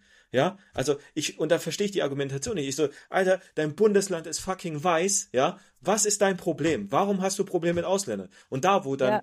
mehr Aber Leute dann, da, da sind, mit Migrationshintergrund sind oder Migrationsgeschichte, da ist auf einmal ist nicht so hohe äh, war, ähm, ähm, sag ich mal, Stimmen für rechtsradikal. Und das ist auch etwas so, wo ich sage, ja, aber man kann es denen erzählen und es interessiert sie aber nicht. Oder nochmal vielleicht ein Punkt, ich habe das aber auch schon mal im Podcast erzählt, aber ähm, wir hatten auch öfters mal äh, wo es noch die Wehrpflicht gab, öfters mal ähm, zum Beispiel türkischstämmige Wehrpflichtige oder so, ne? Und dann haben die dann aber nicht gecheckt, weil die, die fanden den ja dann cool. Aber dann war das ja ein Einzelfall, die cool waren. Mhm. Ah, der ist gut, aber der Rest ist nicht. Aber du kennst doch gar keinen Rest, ja? Aber die konnten sich nicht von der Meinung abbringen lassen, dass vielleicht türkischstämmige Menschen in Deutschland großteils eher Schmarotze, was auch immer, die, die hatten ihr, ihre Meinung war festgefahren, aber der, der jetzt bei uns den Wehrdienst geleistet hat, das war ein cooler, das war eine Ausnahme. Aber dass vielleicht die Ausnahme ist, wie bei, also wie es überall in der Gesellschaft ist, die, die halt äh, eher ein Problem für die Gesellschaft sind, dass das eher die Ausnahme ist, das will gar nicht in den ihren Kopf rein. Hm. Aber da bist, hast du doch eigentlich schon das, was du gerade genannt hast. Da steckt ja was dahinter und das ist eine Angst. Hm. Da steckt eine Angst dahinter, dass sich etwas verändern kann. Die ja, weil in Berlin sieht es so, in, in, Berlin sieht es so und so aus. Das Problem das heißt, ist, wenn Deutsche man, Angst haben, das ist nie, das ist nie gut. Ja, aber da hast du es doch schon. Du hast, du hast solche, der, der, hm. der Mensch in Thüringen oder der, die Person, mit der du diskutiert hast, sieht die Zustände in Berlin. Die hm. Zustände, in Anführungszeichen. Ja, das ist eigentlich ein normales Abbild der Gesellschaft, ja. ähm, äh, hoher Diversi äh, hoher diverser Grad an, an verschiedenen Menschen aus verschiedenen Ländern. So. Cool. Ähm, ja, was eigentlich super viel Spaß macht, ja. Mhm. Und dann äh, hast du aber dann halt den Typen in Thüringen, der sagt, das sind Zustände da, die will ich da nicht haben. Dahinter mhm. steckt was? Eine Angst, dass sich was verändert. Eine mhm. Angst, dass so etwas zu ihm kommt, ja. Und da steckt ja eine gewisse Angst Und diese Ängste mhm. muss man aber abbauen. Und wie schafft mhm. man das? Mit Dialog, Diskurs, Bildung, auch wieder. Tada! Ja, ich will nicht sagen, Bildung ist Allheilmittel, aber Bildung hilft bei vielen, vielen Dingen. Ja. Ja, aber sehr, sehr das Problem Dingen. ist, bei Bildung ist halt kurzfristig nicht profitabel und deswegen immer so stiefmütterlich behandelt. Muss man halt Richtig, auch immer was absolut. Sagen. Ich meine, guck ja? dir unser Bildungssystem an. Ja, also wenn ich, ich habe gestern mit meiner Frau das ganz witzig drüber gesprochen. Ich so, wo ich in die erste Klasse kam, ich habe von der Schule Hefte gekriegt, ich habe eine Tupperbox gekriegt für mein Pausenbrot. Ich habe, ich weiß nicht, Ranzen gab's nicht, aber wir haben die ganzen Materialien und jetzt sagt sie, mittlerweile musst du fast die Schulbücher schon kaufen in manchen Bundesländern. Musste ich. ich in Niedersachsen musste ich ja, im ich Gymnasium so, die Schulbücher leihen oder kaufen. Das, ich so, wo kommt denn das her? Also, dass du die Bücher für die Schule kaufen. Und da sieht man doch schon, es ist halt null Priorität auf Bildung, weil es eben nicht profitabel ist. Du kannst, es ist halt nichts, was Parteispenden generiert, sage ich jetzt mal, oder sowas. Ne? Deswegen interessiert es halt irgendwie keinen so richtig, dass man da. Es ist eine Investition in die Zukunft und das ist halt das. Ähm, das die, aber die Zukunft interessiert ja anscheinend keinen. Ne? Sonst hätten wir auch eine andere Klimapolitik. True point, true ja. point. Dann ja. gehen wir damit in die Pause, Dampfi. Wir gehen auf jeden Fall. Ich wollte, ich wollte ja eigentlich die ganze Zeit schon reingerätschen. Ah, äh, sorry, nicht, sorry. Nicht, nicht, wegen der Pause, aber nochmal zu dem, also kurzes, also nochmal nee, zu der, ja zu der Bundeswehr-Thematik damals bei uns beiden, mhm. bei Mampfi und Dampfi. Da wissen wir, also es ist auch schön, dass man von sich äh, so redet. Ne? In dritter ähm, Person, das ist da, immer ein gutes Zeichen. Waren, du, bist, du weißt es ja, du weißt es ja selber, diese Generalität, die dann sich auch vor uns gestellt hat und irgendwas erzählt hat, ja. Mhm. Und wenn du in den Einzelgesprächen mit denen reingegangen bist, komplett, ne, also nicht eine komplette andere Sicht, aber du konntest mit dem menschlich sprechen und hast gesagt, mhm. was für ein geiler Dude, ey, voll mhm. Bock auf den, ne, mhm. richtig gut und zack, drei Wochen später war der nicht mehr da. Weißt du, also weißt du, wie ich das meine? Also es ist halt so, einfach so krass und du kannst es überall. Ich sag auch immer, mhm. ähm, weil ich ja jetzt gerade in dieser Physiotherapie tätig bin und da wird mhm. auch weiter der Weg hingehen. Und du, ich sehe das halt, also gut, ich vergleiche das jetzt einfach mit dem Patienten. Es gibt immer Prozesse, die du erreichen musst, ne? In der Trainingsphase, wie auch immer, in Gesundwerden, was ist Gesundheit? Und genau das Gleiche sehe ich halt auch in anderen Sachen. Ich war auch früher immer dieser strukturierte, Mumphy, ne, der die Art hatte, gleich stunk zu machen, ne, mhm. was auch manchmal gar nicht so, manchmal vielleicht gar nicht so verkehrt ist. Aber man muss, so wie äh, Jessica das auch gesagt hat, auch so ne, diesen Dialog gehen, sich drauf einlassen, ne, das widerspiegeln und mhm. hoffentlich probieren, auf irgendeinen Nenner zu kommen mit irgendwas, ja. Mhm. Oder auch nicht, aber nicht unbedingt dieses Verstrittene wieder. Bam, nein, das ist mhm. mein Lager, das ist dein Lager. Mhm. Das finde ich halt, das ist, und wirklich, wie viele Leute mich fragen, ne, mhm. so, was hältst du von Ukraine und Russland, bla bla bla mhm. und so, du warst der Soldat, du warst in Afghanistan, du kennst dich aus. Mhm. Ne, und ich sag dann immer, halt das Schwede. Ich bin total neutral, ich habe gar keine Meinung gerade, weil ich möchte gar nicht, weil ich habe es probiert, mit welchen auch zu diskutieren, also nicht diskutieren, mein, mein Standpunkt ähm, breit zu, also frei zu geben und schau, mhm. ey, da war ich von so und so, der, der letzte, ja, wie soll man das sagen, der letzte Idiot, der wieder dargestellt wurde, ja. Und dann habe ich halt gesagt, okay, dann alles klar, dann werde ich Meinung teilen mit Menschen, die das natürlich auch irgendwie mit mir diskutieren können auf auch eine niveauvolle Ebene, ne? Weil das hat da auch wahrscheinlich nicht stattgefunden.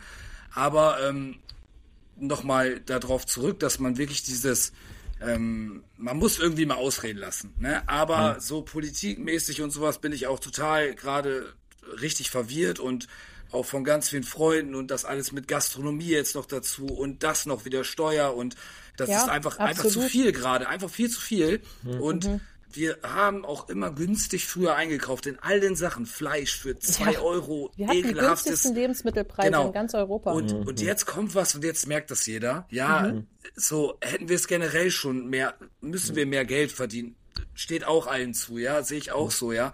Aber das Ding ist, es ist so ein groß, also das, das ist ja so riesig, was mhm. wir da haben eigentlich, was du gar nicht bewerkstelligen kannst. Also keine Chance eigentlich. Also muss man ganz ehrlich sagen.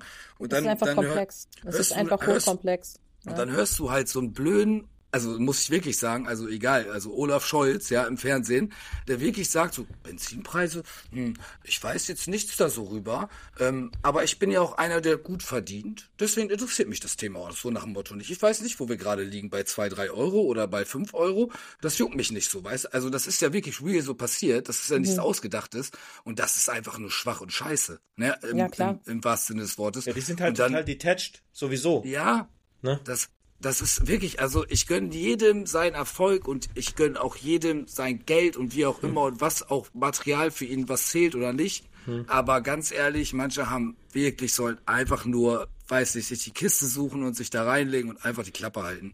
Weil es manchmal nichts bringt, in diesen Dialog. Aber das halt macht doch gehen, Olaf Scholz ne? auch ständig. Das ist ja, ja. hat ihn ja überhaupt zum Bundeskanzler gemacht, weil er einfach, ja. während die anderen sich gestritten haben, quasi die Fresse gehalten hat und gesagt, ja, ihr könnt auch mich wählen. Ja. Ne? Also wenn euch beides nicht gefällt, wenn euch beide Seiten nicht gefällt, wählt doch einfach mich. Ja, was ist Ihre Position? Ihr könnt mich wählen. Ich bin nicht die beiden, so ungefähr, ne? Also ich ja, bin nicht Annalena Baerbock und wer was? Armin Laschet. Ja, die beiden waren's, ja. Ach Gott, ja, stimmt, den gab's so, ja auch noch. Genau. Ja. Aber lass uns, lass uns, lass uns gleich in die Pause gehen, aber lass uns, ich muss noch eine kurze Nachfrage machen in deiner okay. Vita nochmal. Ähm, mal das Thema ein bisschen runterfahren. Du bist ja auch. Äh aber das wird wir, alles rausgeschnitten, ne? Ja, ja. ja, genau, genau. Hast du die Zeit aufgeschrieben von der, von der Minutenzahl? Ja, das war vor okay. vier, fünf Minuten. Ja, ja genau. Das wird ein einziges ähm, Piep. Ja, wir haben, wir haben ja jetzt unsere, unsere Fragen äh, in der Vita auch geklärt. Das war schon mal gut. Da können wir schon mal ein, zwei streichen äh, nach der Pause definitiv. Ähm, weil da war eigentlich sehr viel Beantwortung mit drin. Ähm, da würde ich sagen, gehen wir mal in die Pause und wir sehen uns dann also wir sehen uns wieder und ihr hört uns gleich wieder, natürlich. Und dann bis bald. Bis, bis gleich. gleich. Ciao, ciao. Ja, perfekt.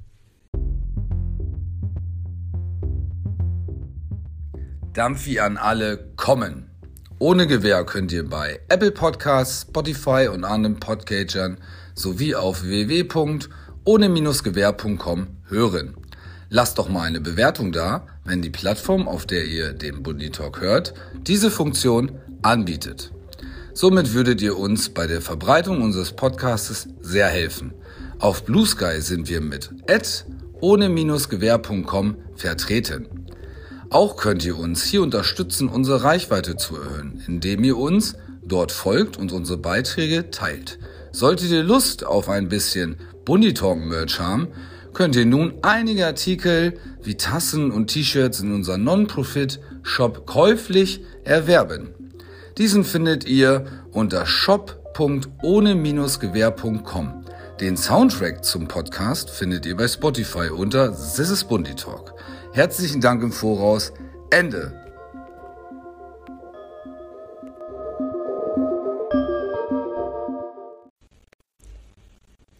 Ja, willkommen zurück. Wir sind ja online wieder. Ähm, Pause ist vorbei. Äh, alle sind auf Toilette gegangen, alle haben was gegessen. Das ist immer gut. Ähm, wir nehmen ja auf. Es ist gerade wieder echt früh, 12 Uhr. Ähm, wir haben noch so ein paar Fragen. Also nichts Wildes, aber das für Gesprächsstoff wird auf jeden Fall gesorgt, denke ich mal. Ähm, ich würde mal sagen, dass ich mal probiere, eine Frage vorzulesen. Wie kann man einen Wandel im Mindset in Bezug auf die deutsche Sicherheitspolitik erreichen? Es war ja vor dem 24. Februar 2022 eigentlich schon deutlich, dass die Bundeswehr nicht die Ressourcen und Fähigkeiten zur Verfügung hat, die es bedarf, um ihren Auftrag zu erfüllen. Ähm, großes Thema für Mampfi so und so immer, Ressourcen und Fähigkeiten. Ne? Ähm, da beides nicht? Lied, haben wir beides erstmal nicht ähm, und wird auch nicht irgendwie beschafft, wie es immer sein muss. Mhm. Aber wir fragen mal ähm, die liebe Jessica, was du dazu sagst.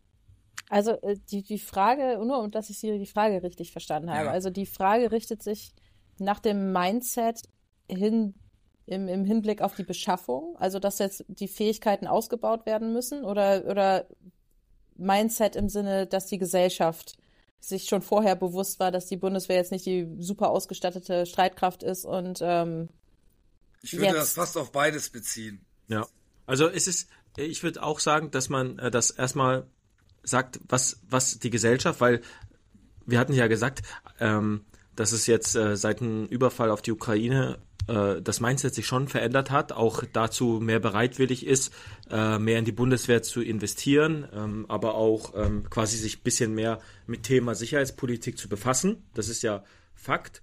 Und ähm, ja, und, ähm, und was ist die Frage? Äh, also ob die Gesellschaft jetzt, also eigentlich, ja, ja, habe ich das jetzt eigentlich schon beantwortet? Selber die Frage, dass die Bere nee, Gesellschaft nee, nee, bereit ist, das zu machen? Also das Doch ist vorher ja also, nicht so. Wir haben ja die Bundeswehr davor eben gespart, gespart und eigentlich war die gesellschaftliche Bereitschaft, die Bundeswehr immer mehr abzubauen, eher da, als sie, sag ich mal, verteidigungsmäßig wieder, also auf Stand zu halten. Eher jetzt gar nicht um aus, ich will gar nicht um Aufbauen zu reden oder um zu erweitern, sondern es ging ja nur darum, quasi ähm, die auf Stand zu halten und das haben wir ja nicht gemacht, sag ich mal, gerade nee, vor diesem Datum. Ja, vor allem, ja, auf jeden Fall.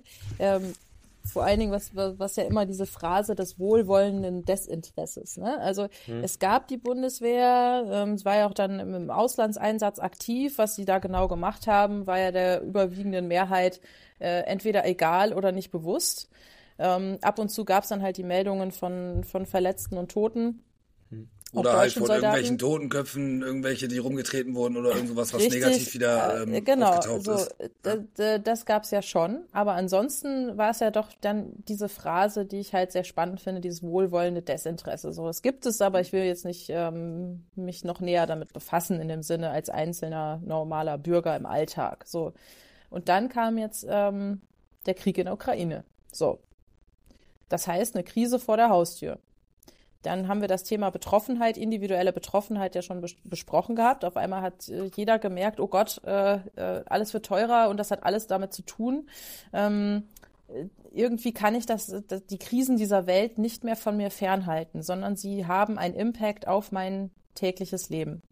Ähm, und wie kann man diesen Wandel im Mindset hinsichtlich auch der Zeitenwende ähm, vorantreiben oder was ist da auch der Kernpunkt, ist vor allen Dingen das Thema Verständnis schaffen. Verständnis, warum die Bundeswehr jetzt äh, aufgerüstet werden muss, beziehungsweise ausgerüstet werden muss. Mhm. Ähm, ne, bevor wir das Aufrüsten anfangen, muss sie erstmal ausgerüstet genau. werden. Ähm, und die W-Fragen beantworten. Ne? Warum, wie, wann.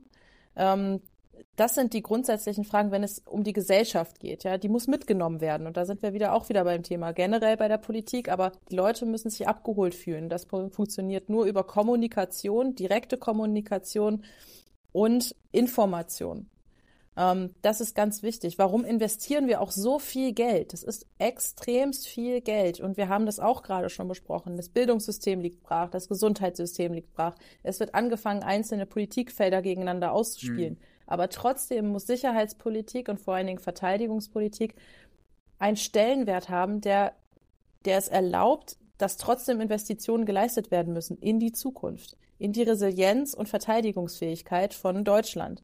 Und dieses Verständnis ist da wirklich eigentlich der Kernpunkt, den es da braucht, um die Zeitenwende überhaupt voranzutreiben. Ja, mir kam es auch immer so vor, als ob das Augsburger Puppenkiste ist, ja, generell mit Ausrüstung bei der Bundeswehr. Also Mampfi und ich können auch ein Lied davon singen. Also wo ich auch aktiver Soldat war, war es ja auch immer das, also wir haben ja vorher, sage ich mal, schon mitbekommen, okay, alles klar, vielleicht bahnt sich da was an oder die Blicke sind schon irgendwo drauf gerichtet, das war ja eh klar.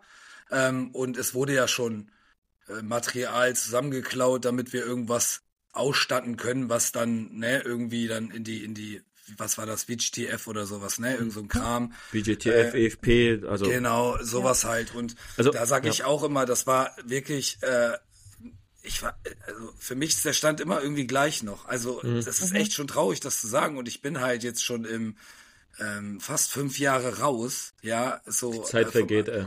Ja, die vergeht und die letzten vier Jahre war ja in der Dienstzeit so bestimmt, dass ich da wirklich mit quasi richtig in der Funktion war, da sage ich mal mehr mitzukriegen als der normale äh, hm. Panzergrenadier Dosenkohlsoldat, der irgendwo auf dem hm. Panzer sitzt, ja. ähm, und der Stoppelhopser, der dann irgendwo mit in irgendwelchen Gremien rumspringt und da wenigstens so ein bisschen so ähm, so tut, als ob er was äh, sagen kann oder was ausrichten kann. Aber ähm, da hat man ja auch ganz klar festgestellt, wie mhm. wir das vorhin auch schon besprochen haben, dieses, manche Leute glauben sich halt auch selber halt. Ne? So, also von so, so Aktionen halt, so, so die, wirklich das aller, ich weiß nicht, das einfachste von der Welt halt und sind mhm. da sofort überzeugt und lassen auch keine andere Meinung zu mhm. und werden auch irgendwo in der Funktion noch gewählt, weißt du, und mhm. laufen den ganzen Tag in meinen Augen nur gegen die Wand, ne, aber mhm. da gibt's äh, da hat man ja auch schon gemerkt, dass da sogar schon schwer ist durch, keine Ahnung, 60, 70, 80 Mann, wie auch immer groß das jetzt war, ähm, den Dialog halt zu führen und mhm. dann verpönt wurde in irgendwas, so nach dem Motto, ich spuck dich an in der Ecke, ne, so, da ist es eigentlich schon krass, ne, mhm. und da muss man sich das vorstellen, wie das generell Besonders, wenn man eine Pflicht zur Kameradschaft noch hat. Genau, ne? und dann natürlich in den, in den anderen, äh, wie, wie drücke ich das aus, in den anderen Bunker, in BMVG, da auch die ganzen Stoppelhopser da rumrennen und auch wirklich keinen Plan von der Welt haben und mhm. du dann wieder drei dabei hast, die gut sind. Mhm. Ähm, und da hast du halt das mit Ausrüstung, das ist so, so schwer auch irgendwelchen Leuten zu verkaufen und jeder draußen denkt, also viele, mit denen ich spreche, zivile, normale Menschen, die einfach nur leben wollen, ja, und irgendwas mhm. erreichen wollen, denken wirklich, dass das passt. In manchen Sachen mhm. sogar. Das ist doch normal. Warum soll das nicht sein? Warum der Soldat, der hat doch, der verdient doch auch viel mehr noch und so, der verdient mhm. doch richtig viel Geld. Und ähm, das muss doch alles da sein und sowas. Das ist doch so und so. Und dann siehst du halt irgendwelche Nachrichten wieder, wie die Skills eingeblendet werden von einer Minute, ne, mhm. so, wo dann irgende, irgendwas äh, thematisiert wird, wo dann jeder das geglaubt hat und dann so mhm. sagt, so ja, kein Wunder, dass ich da nicht hingegangen bin oder hingehen werde mhm. oder auch keinen empfehlen werde. Ne? Ähm, schweres Thema halt, ne? Aber da sind wir ja beim Thema Verständnis wieder, ja, aber genau. auch bei dem mhm. Thema ähm, Außenwahrnehmung genau. der Bundeswehr auch. Ja, ja. Ähm, wo wir wieder beim Punkt Kommunikation sind. Es muss doch, es muss eine vernünftige Kommunikationsstrategie vorherrschen oder geben oder geplant werden, die das mal vermittelt. Wie sieht, ich, weiß, ich weiß, es gibt diese Sachen wie YouTube-Serien, äh, wo der Alltag von Soldaten gezeigt wird. Ich weiß das alles. Social Media auch wird viel gemacht. Aber es ist doch eigentlich bezeichnend, wenn du mir jetzt sagst, ähm, wenn du dich mit, äh, mit Zivilisten unterhältst, die sagen, ja, ihr verdient doch genug Geld und ihr seid doch genug ausgestattet, äh, das muss doch reichen. So, ja, dann ist ja irgendwas in der Kommunikation nicht richtig gelaufen. Ja, dann ist genau. ja die Information A von schlechter Ausrüstung ist beim, äh, beim, äh, bei dem, bei dem sie ankommen soll, nicht angekommen. Was ist dazwischen passiert? Noch also, nicht Mampfi, noch nicht Mampfi darf eintreten. Ich muss noch vorher was sagen, weil sonst wird das ganz lange gleich. ähm, weil ich genau weiß, wie er da, darüber ich, schon ich bin denkt. schon in Position. Ja, ja, du bist in, du bist in Position. Deswegen. Aber ich meine, da, da, das ist ja ähm, auch mit der die Bundeswehr. Also ich muss das, weil wir manchmal das echt niederreden auch im Podcast, also richtig schlecht reden in manchen Phasen auch ähm, was nicht die große Absicht ist, aber wir auch nur nach Faktenlage auch gehen und das total simpel im heutigen und System auch eigentlich Erfahrungen. ist. Auch und Erfahrungen. Erfahrungen natürlich, die wir ausgetauscht haben oder auch oder noch oder Mampfi noch erlebt. Hoffen wir es natürlich. Ähm, aber die, der Ansatz ist super, auch dieses Social Media und das und das und so ist mega gut. Aber du musst halt wirklich Menschen haben, die, die, die sich identifizieren mit dieser Thematik halt. Das wie als Soldat halt zu dienen halt. Ich habe Leute kennengelernt, die wirklich, die können in meinen Augen nichts anderes machen. Die müssen da bleiben. Die sind super für dieses System. Ne? Mhm. Die sind, die passen da rein, die sind gut. Die, ähm, ich habe mich da genauso gesehen, aber habe den Schritt dann noch mal anders jetzt genommen. Ja, aber ähm, es ist wirklich wichtig, dass da auch die Leute hinter sitzen und nicht die grau betuchten alten Säcke, ja, ABM. die da wirklich Genau, die da drin sitzen mit ihrer Blusenjacke und dann noch sagen, die Kampfjacke her ist scheiße oder so. Hm. So, weißt du, so Leute, die keine Ahnung haben von der Thematik. Und da finde ich das ja auch so gut, wie du das vorhin angesprochen hast, auch in dem Verein zum Beispiel, ne, auch junge Leute sich engagieren, ne. bei der Bundeswehr geht das richtig unter, ne. Also, das muss ich ganz ehrlich immer noch sagen. Da kommen die kleinen jungen Leute noch gar nicht so zur Sprache. Die hm. müssen dann erstmal wieder die Generalsposten haben oder müssen irgendwie ein betuchter Offizier sein, mhm. ja, so oder schade. irgend sowas in der Richtung. Und das ist echt schade. Und ähm, naja, ähm, würde ich da bei mir auf jeden Fall erstmal Schluss machen. Also mit dem Thema. Also Mamti ist ja auch noch an den Startlöchern. Ne? Ja, soll ich was sagen jetzt, oder? Ja, definitiv. Ich glaube schon. Also okay. wir gucken jetzt ganz erwartungsvoll jetzt. Ja. Okay, also wegen Kommunikationsstrategie. Ich fange mal ein bisschen früher an, ja. Das, das Gute, äh, mal auch die Bundeswehr zu loben, oder jetzt das Heer äh, spezifisch, 2014 oder kurz vor 2014 sollte im Heer das Verfügbarkeitsmanagement eingeführt werden. Von der HIL, diese Heeresinstandsetzungslogistik, mhm. diese GmbH, diese glorreiche, ne, kriege ich wahrscheinlich wieder ein paar private Mails, ähm, weil ich so, so lobe. Ähm, das sollte eingeführt werden. Das Verfügbarkeitsmanagement war die Idee, dass wir quasi unsere Panzer alle der Hill geben und die dann nur noch für Übungsplätze quasi leasen. Dass die Verbände, also Panzerverbände, mhm. Panzergrenadierverbände oder was auch immer ähm, die Panzer haben, eben diese Panzer leasen für Übungsvorhaben, Einsatzvorhaben. So, dann kam 2014 und da muss man sagen, da muss ich auch die Bundeswehr oder auch die Führung der Bundeswehr, äh, auch vom Heer, loben. Da haben sie dann sofort gesagt, das findet nicht mehr statt. Wir müssen wieder zurück zur Refokussierung Landes-Bundesverteidigung. Und da muss man sagen, das war 2014 und da war ich ja noch nicht so lange Soldat, vier Jahre. Ähm, das war der richtige Schritt. Sonst wären wir gar nicht heute an dem Punkt, wo wir sind. Also wenn wir ja. den da, 2014, fast okay. vor zehn Jahren, nicht intern diese Refokussierung ausgerufen hätten, dann wären wir jetzt richtig verloren. Dann wären wir jetzt, dann wären wir jetzt richtig verloren. Wenn dieses Verfügbarkeitsmanagement gekommen wäre, dass Verbände, also das ist quasi ein, eine Ausstattung Leopard 2 für alle Panzerbataillone gibt, eine Ausstattung Puma, eine Pan Ausstattung Marder für einen genau. Verband, dann wären wir jetzt richtig im Arsch. Ja, ja das stimmt. Ähm, und da muss man sagen, da hat sie richtig vor, das, das aber, das ist aber nie gesellschaftlich angekommen, dass wir quasi da versucht haben, diesen Riesentanker Bundeswehr oder auch, ich sag mal auch Heer, ich will mal die Marine gar nicht immer so mit einschließen, weil die macht eigentlich schon seit Jahren eigentlich immer das Gleiche. Ja, und auch, weil bei denen ist ja auch die, naja, nee, aber auch nicht schlecht, bei denen ist ja die, ob jetzt Einsatz oder Übung, das ist für die das Gleiche. Die machen das Gleiche. Die müssen auf See genau. immer die gleichen, ja. das ist für die nie eine Simulation. Die Gefahr, das Meer ist immer da. So, das heißt, die üben ganz anders wie wir, ja. So, Luftwaffe auch. Also bei der Luftwaffe darf auch nicht einfach ständig was abstürzen. Also mhm. so im Heer ist es so, ja gut, das sind landbasierte Systeme und ob das Ding jetzt fährt oder nicht, das gefährdet erstmal keinen. Ne? So, bei der Luftwaffe mhm. äh, kannst du nicht einfach, sag ich mal so, wie wir umgehen mit unseren Sachen, das darf nicht einfach aus der Luft äh, runterkommen. So, mhm. Oder jetzt in eine Wohngegend krachen oder so. Das ist ja, immer echt die Gefahr bei der Luftwaffe. Auch wenn es jetzt kein Feuer gibt. Bei der Marine ähnlich. Das Meer oder die See die ist immer da, diese Gefahr. Also ja, müssen ja. die immer alles so machen, als wäre es echt.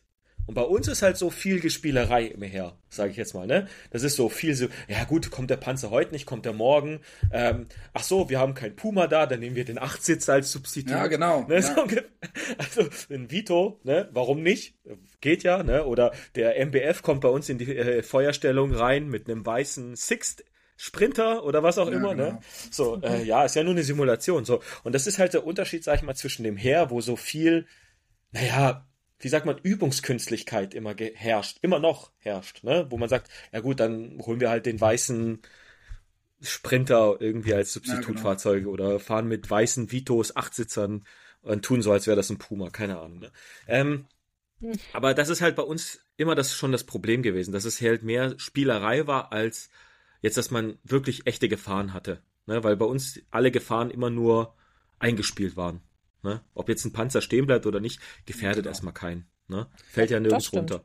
So, ähm, und daher üben wir ganz anders wie Marine oder Luftwaffe. Ähm, das vielleicht dazu mal. So, und aber trotzdem muss man sagen, es gibt viele Sachen, die 2014 intern gemacht wurden, die richtig und wichtig waren und die aber nicht kommuniziert waren.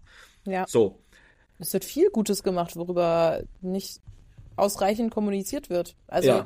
das ist aber auch, liegt aber auch wirklich meiner Meinung nach auch viel daran, bei den Medien, äh, das wird ja auch immer nach den Fehlern teilweise gesucht. Also wenn es dann mal eine Negativschlagzeile gibt, dann äh, wird da auch erstmal tagelang drauf rumgeritten.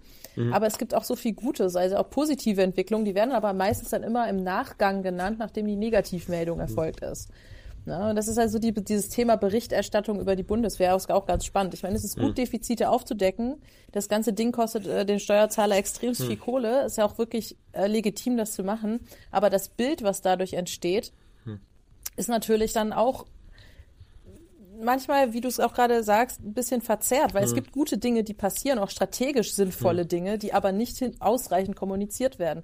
Und da muss die Bundeswehr vielleicht selber über ihre eigenen Kanäle bessere Informations-Kommunikationsarbeit leisten. Wäre jetzt mein Petitum. Ja. Aber jetzt machen wir einen Zeitsprung. Oder mache ich jetzt einen Zeitsprung? Ja, ich mache einen Zeitsprung. Zu 2022. 2022. Und jetzt kommt wieder was. Nein, ich mache erstmal keinen Zeitsprung. Ich muss, will kurz auf deinen Punkt eingehen. Das Problem und warum ich auch so dankbar bin für die viele, wenn es Berichterstattung gibt, für die negative ist, es gibt halt zu wenig internen An Ansporn, Veränderungen herbeizuführen, wenn sie nicht von außen. Also wenn es keinen Skandal gibt, gibt es keine Änderung bei der Bundeswehr.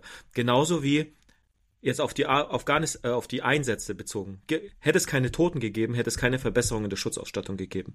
Hätten wir keine Schutzklassen gegeben. Also es waren immer die äußerlichen Faktoren, die überhaupt Änderungen vorbei. Also es ist nie einer drauf gekommen zu sagen, also wenn du guckst die ersten Bilder von Afghanistan, da waren Wölfe, also ge- ungepanzerte G-Klassen, ungepanzerte Unimox, jetzt mal zivil gesprochen, zwei Tonner sagen wir dazu, die sind ja erst dann gekommen, wo es Angriffe hatte. Also dass man gesagt hat, äh, da könnte man auch Panzer brauchen. Es gibt Gefahr durch Sprengsätze und etc. Oder halt auch äh, Panzerfäuste, RPGs und sowas. Ne? So, also es sind immer äußerliche Faktoren. Auch, sag ich mal, äh, erst immer und das haben, haben auch viele Defizite aufgezeigt. Das muss man halt dazu sagen. Und auch die Negat, also wir haben so viel versucht und wir haben auch ein paar kleine Erfolge. Also man kann schon sagen, auch in den Gremien arbeiten und so Erfolge herbeizuführen. Aber die meisten kamen tatsächlich durch öffentlichen Druck. Deswegen haben wir uns dann auch irgendwie aus den internen Gremien der Bundeswehr entschieden, nach außen zu gehen, mit Politikern zu arbeiten und ähm, als einfach wir einfach keinen Anklang gefunden haben, wenn wir nur intern geblieben sind. Wenn wir, sag ich mal, unser ganz normales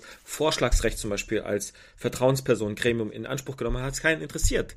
So sind wir aber nach außen gegangen und haben mal Kontakt zur Presse ge gesucht, ja, wie wir es zum Druck Beispiel mit den aufbauen, ja, ja. so wie wir das mit den Achtsitzern zum Beispiel gemacht haben, die neben den Pumas hergefahren sind, dann war auf einmal, ja, das kann ja nicht sein. Ne? So, und das ist bei so vielen Sachen, man hat immer gemerkt, man muss mit der Presse oder mit der Politik zusammenarbeiten, damit überhaupt bei der Bundeswehr oder jetzt auch im Heer speziell überhaupt ein, eine Idee oder halt der Ansporn kommt, ah, vielleicht müssen wir was ändern. Ja, und das ist so schade. Also, es ist so, und, äh, und das ist auch etwas, wo ich dann sage, das tut mir auch für mich oder für alle anderen Steuerzahlerinnen ähm, richtig leid, dass da so viele hochbezahlte Leute sitzen, die aber eigentlich ja ihren Arsch platt machen da und nicht wirklich verändern, weil, also, und ich sage auch nicht, dass die Bundeswehr äh, unterfinanziert ist, ja, sondern ich sage halt, es geht halt viel den Bach herunter, also Ausgaben oder halt einfach die so, so in der Verwaltung verschwindet. Geld, das einfach da ist, um Verwaltungszeug zu machen, ja, so wie mit den, ähm, das hatten wir auch schon besprochen, mit den 100 äh, Milliarden. Und da mache ich jetzt mal den Zeitsprung kurz, 22. Das erste, wo ich mit der Zeitenwende und dann die, das 100 Milliarden Sondervermögen, da dachte ich so, ah, gute Idee. Da können wir, und da hattest du ja schon auch angesprochen, Jessica, äh, die Bundeswehr jetzt ausrüsten. Wir haben ja einen riesen Fehl an bestimmten Stellen. Und was ist das Erste, was ich lese? Neue Fähigkeiten aufbauen. Ah, wir können den Flieger bestellen, wir können das. Anstatt erstmal zu gucken, Alter, was fehlt mir? Lass uns das doch mal auffüllen. Nein, dann kommen wieder, Batz, ach, das können wir gebrauchen, das kann. Alter, mach doch erstmal das Zeug voll, was dir, was du weißt, dass dir schon fehlt, bevor du über neue Fähigkeitsprofile. Und ja, uns ist bekannt, dass wir keine ähm, äh, richtige Fliegerabwehr haben. Ne? Ähm, oder der, mit Abgang des Gepards ist es ja diese Fähigkeit einfach verschwunden, ja.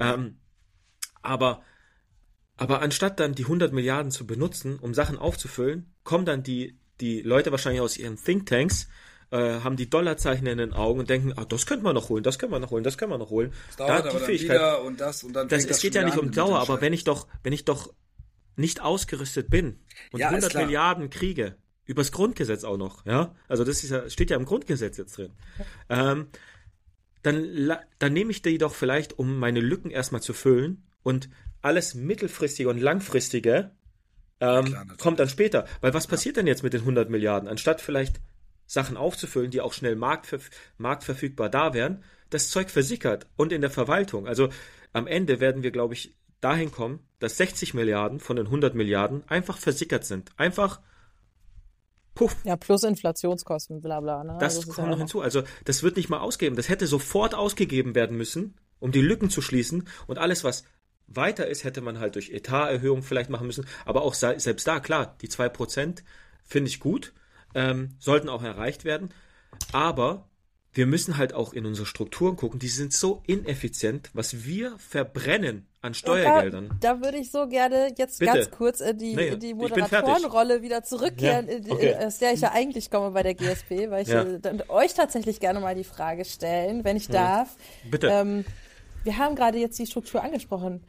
Würde jetzt die Strukturveränderungen, die jetzt angestoßen werden, jetzt einzeln erstmal auf das BMVG, ne, Mhm. vom Pistorius angeregt, Würdet ihr das so bewerten, dass das vielleicht die Motivation steigern würde, dann auch Veränderungen intern anzustoßen? Das war ja gerade dein Punkt, ähm, Mampfi, dass du gesagt hast, nein, ähm, äh, von, von innen passiert wenig, es braucht immer Druck von außen. Würde so eine Strukturreform dahingehend greifen, dass das vielleicht auch dahingehend gefördert wird, intern mehr zu, mehr den Arsch hochzukriegen? Und B, ähm, die 100 Milliarden, wenn die jetzt die, zum Beispiel für die persönliche Ausrüstung oder, oder für, für andere Items ausgegeben würden, die wirklich näher am Mann sind, also oder an, an der Frau, an den Soldaten und der Soldatin, würde das, da, da, da frage ich euch direkt, weil ihr seid näher an der Truppe dran, ist, wäre das ein absoluter motivationssteigender Faktor?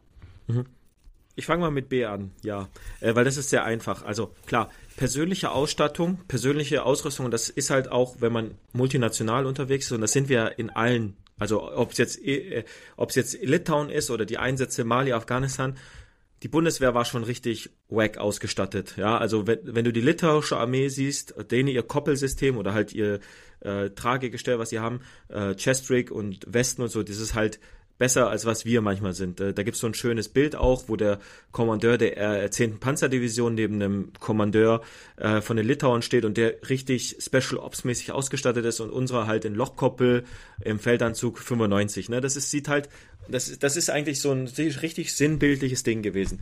Wir sind auf dem richtigen Weg, aber für die Motivation der Soldatinnen und Soldaten ist es das Wichtigste erstmal die persönliche und äh, sagen wir mal persönliche Schutzausstattung, ein besserer Helm, ja, viele Sachen, die Anzüge, die unsere Feldanzüge oder Kampfanzüge heißen sie ja eigentlich, die waren ja gar nicht für das Westensystem aus, ausgestattet. Also du hast schon in den Einsatzvorausbildungen 2011, 2012 gesagt, gekriegt, diese Knöpfe darfst du gar nicht drunter tragen, weil solltest du äh, einen Impact Ja. haben auf die Weste, würdest du würden die dich quasi verletzen. Also heißt das, das ist ja alles schon klar. So die neuen Kampfanzüge haben das ja auch gar nicht mehr. Das ist alles mit Klett jetzt, ist alles wunderbar.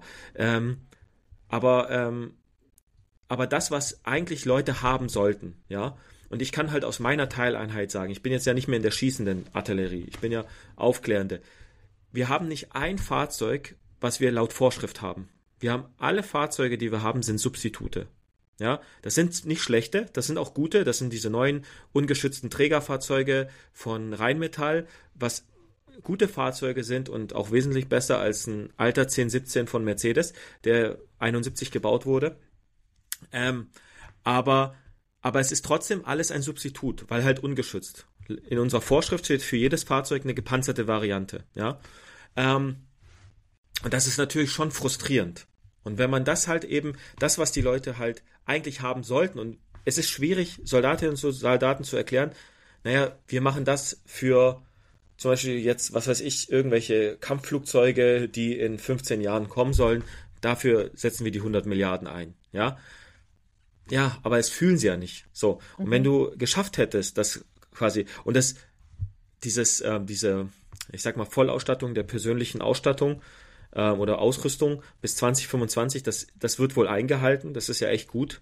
Äh, es soll auch früher fertig sein als geplant. Also anscheinend die Industrie liefert ja auch schneller als wahrscheinlich gedacht, viele gedacht hätten, was das angeht. Und das ist ja auch meistens marktverfügbar. Du kannst es ja in den ganzen Shops, ACMC, TechWork, kannst den ganzen Kram ja auch zivil kaufen. Also du könntest dich heute ja schon komplett damit ausstatten und hättest die Ausstattung. Also es muss, ist es ja alles marktverfügbar. Also die, die, ähm, die ganzen ähm, ja, Bänder dafür rollen ja anscheinend. Also das ist ja da. Ähm, aber es würde auf jeden Fall die Motivation steigern. Aber wichtiger wäre halt noch, auch wenn es jetzt um Großgerät geht, und das muss halt dann nicht immer wirklich die Panzerhaubitze sein oder so, weil das ist, das wissen alle, dass es nicht so einfach ist, da jetzt einfach wieder, äh, wieder aufzufüllen, einfach Panzerhaubitzen herzustellen, obwohl gar keine Produktion mehr dafür da ist. Ja, das, das kann man, das, das ist auch für jeden verständlich. Ähm, aber zum Beispiel, was halt auch immer wieder ein Problem ist, ist einfach Sachen auszusondern, zu sagen, ja, das ist jetzt weg, aber es kommt nichts nach. Anstatt das dann so lang zu behalten oder so lang zu reparieren, bis denn das Ersatzprodukt da ist. Ja, also muss man überlegen, du gibst ein, bei uns ist ein großes Problem Kleinfahrzeuge. Also jetzt wir reden über Geländewagen. Die ist auch marktverfügbar, also eine G-Klasse oder was gibt's noch? Von VW den Amarok gibt's, von Toyota gibt's den, glaube ich, Land Cruiser, ja auch und sowas. Nissan Pathfinder, das sind alles die Sachen, die ja marktverfügbar sind. Das sind ja keine Spezialfahrzeuge, aber das ist das, was bei uns gerade fehlt. Also wir haben alle LKWs und äh, zum Teil auch militärisch äh, umgerüstete LKWs, aber wir haben kein einziges Kleinfahrzeug gerade da. Ja, die fehlen. Das ist halt nicht zu erklären. Wie kann sowas denn fehlen? Das sind, das sind so eigentlich schon fast, nehmen wir es jetzt in dem, in, in dem Kontext äh, Verteidigungsetat, sind das Peanuts. Mhm. Geländewagen. Ja, ja, die ja. eine Funkausstattung haben, grün lackiert sind. Ja. Ja, also die sind ja nicht mal gepanzert und die fehlen. Wie kann denn das sein? Ja. Und das ist halt etwas, was wirklich so die, die weil vielleicht bei in der Politik oder in der Rüstungsindustrie sind das Dollarzeichen in den Augen, bei uns sind es halt Fragezeichen, weißt du? So, äh, ja, aber warum kommt jetzt nicht, wenn es 100 Milliarden extra gibt, warum kommt jetzt nicht der Geländewagen, den wir schon seit zehn Jahren brauchen, auf den wir zehn Jahre warten, weil wir vor zehn Jahren den Wolf abgegeben haben?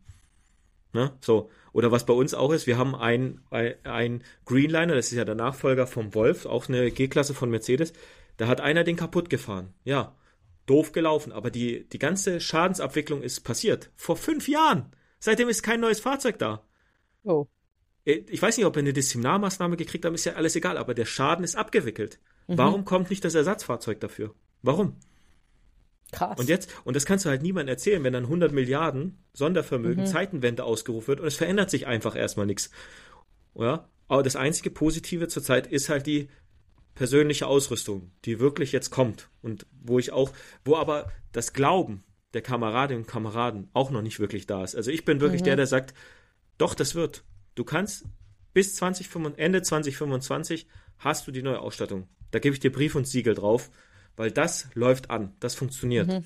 Ja, ähm, aber alles andere steht halt für uns wirklich so in den Sternen. Und gerade bei mir in der Truppengattung, ich bin ja bei der Artillerie, da finden gerade so viele Veränderungen statt, strukturell. Ja, die wollen ja, wir sind jetzt vier Bataillone. Ein fünftes ist gerade in der Aufstellung. In der Zielstruktur sollen es zehn Bataillone sein. Ohne eine einzige Person mehr. Wir haben nicht eine, Personal, eine Person mehr für die Artillerie bekommen. Soll technisch. Das heißt, du musst aus diesen vier Bataillonen, die du hattest, plus Schule, wir haben ja noch die Artillerieschule, und die fünf Bataillon, äh, vier Bataillone. Und aus diesen fünf Elementen musst du zehn Bataillone machen. Weil es gibt nicht eine Person mehr. Man muss aber dazu sagen, die neuen Systeme werden auch weniger Personen benötigen. Ja. ja. Das kommt hinzu. Also ein Artilleriebataillon wird personell einfach nicht mehr so stark sein. Aber es ist halt schwer für uns zu verstehen, wie man mit dem gleichen Personalansatz auf einmal mehr als doppelt so viel Bataillone hinkriegen soll. Ne? Weil selbst wenn das Nachfolg oder die RCH 155, was wir hoffen, dass das kommt, ja, ähm, selbst wenn die nur mit zwei Personen betrieben werden kann, das, das Problem ist, dann wird ja die, die, bei uns nennt sich das Moon-Sicherungsaustauschgruppe, die muss größer werden, weil das Ding will ja auch beladen werden. Das belädt sich ja nicht selbst. Auch wenn es alles andere selber macht, es will ja beladen werden. Das heißt, der Ansatz bei der Gruppe muss halt größer werden, damit die Dinger dann auch die Munition drauf haben, die sie brauchen, um wirken zu können. Ne? Und das sind halt so Sachen, also es hätte sehr viel für die Motivation getan, wenn die 100 Milliarden quasi fast einfach ausgegeben worden sind, um Lücken zu füllen, anstatt mhm. hier wieder groß in die Überlegung zu gehen, ach, was können wir denn für Fähigkeitsprofile aufstellen? Und ganz ehrlich, wenn die gesagt hätten, das einzige Fähigkeit, die wir in der Bundeswehr nicht haben, ist, ach, wie heißt das, Fliegerabwehr oder halt oder Luftverteidigung, ne, im Heer. Äh, das fehlt uns ja wirklich. Wenn, wenn das der einzige Punkt wäre, wo wir sagen, das hätten wir wieder gebaut, da hätten auch alle gesagt, ja klar, ja, kauft den Gepard wieder zurück, weil ganz ehrlich, Saudi-Arabien kriegt neue Geparde, also werden wir ja auch irgendwo Geparde wieder herkriegen. Aber das macht man ja nicht so ungefähr, ne? Ähm, weil das hätte man noch erklären können. Nee, anstatt, anstatt, anstatt redet man über was weiß ich für welche äh, Hightech-Boote und Flugzeuge, die man holen möchte. Ähm, nee, das ist, weiß nicht. Also die Euphorie war groß mit den 100 Milliarden, aber zum Beispiel für die Artillerie gibt es 0 Euro aus dem Sondervermögen. Und wie gesagt, die Artillerie soll mehr als verdoppelt werden. Vergrößert, also von den Fähigkeiten. Ja, zehn Bataillone. Und es gibt nicht einen Euro aus dem Sondervermögen für die Artillerie. Und Artillerie ist wichtig, wenn man jetzt auf die Ukraine guckt. Ja, aber, absolut.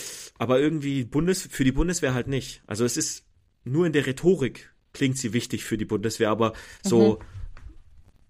substanziell kommt gar nichts für die Artillerie. Das sind alles nur Ideen. Nur Ideen oder äh, Motivationsreden. Ja, aber wir, in der Artillerie fühlen wir gar nichts von Veränderung so richtig.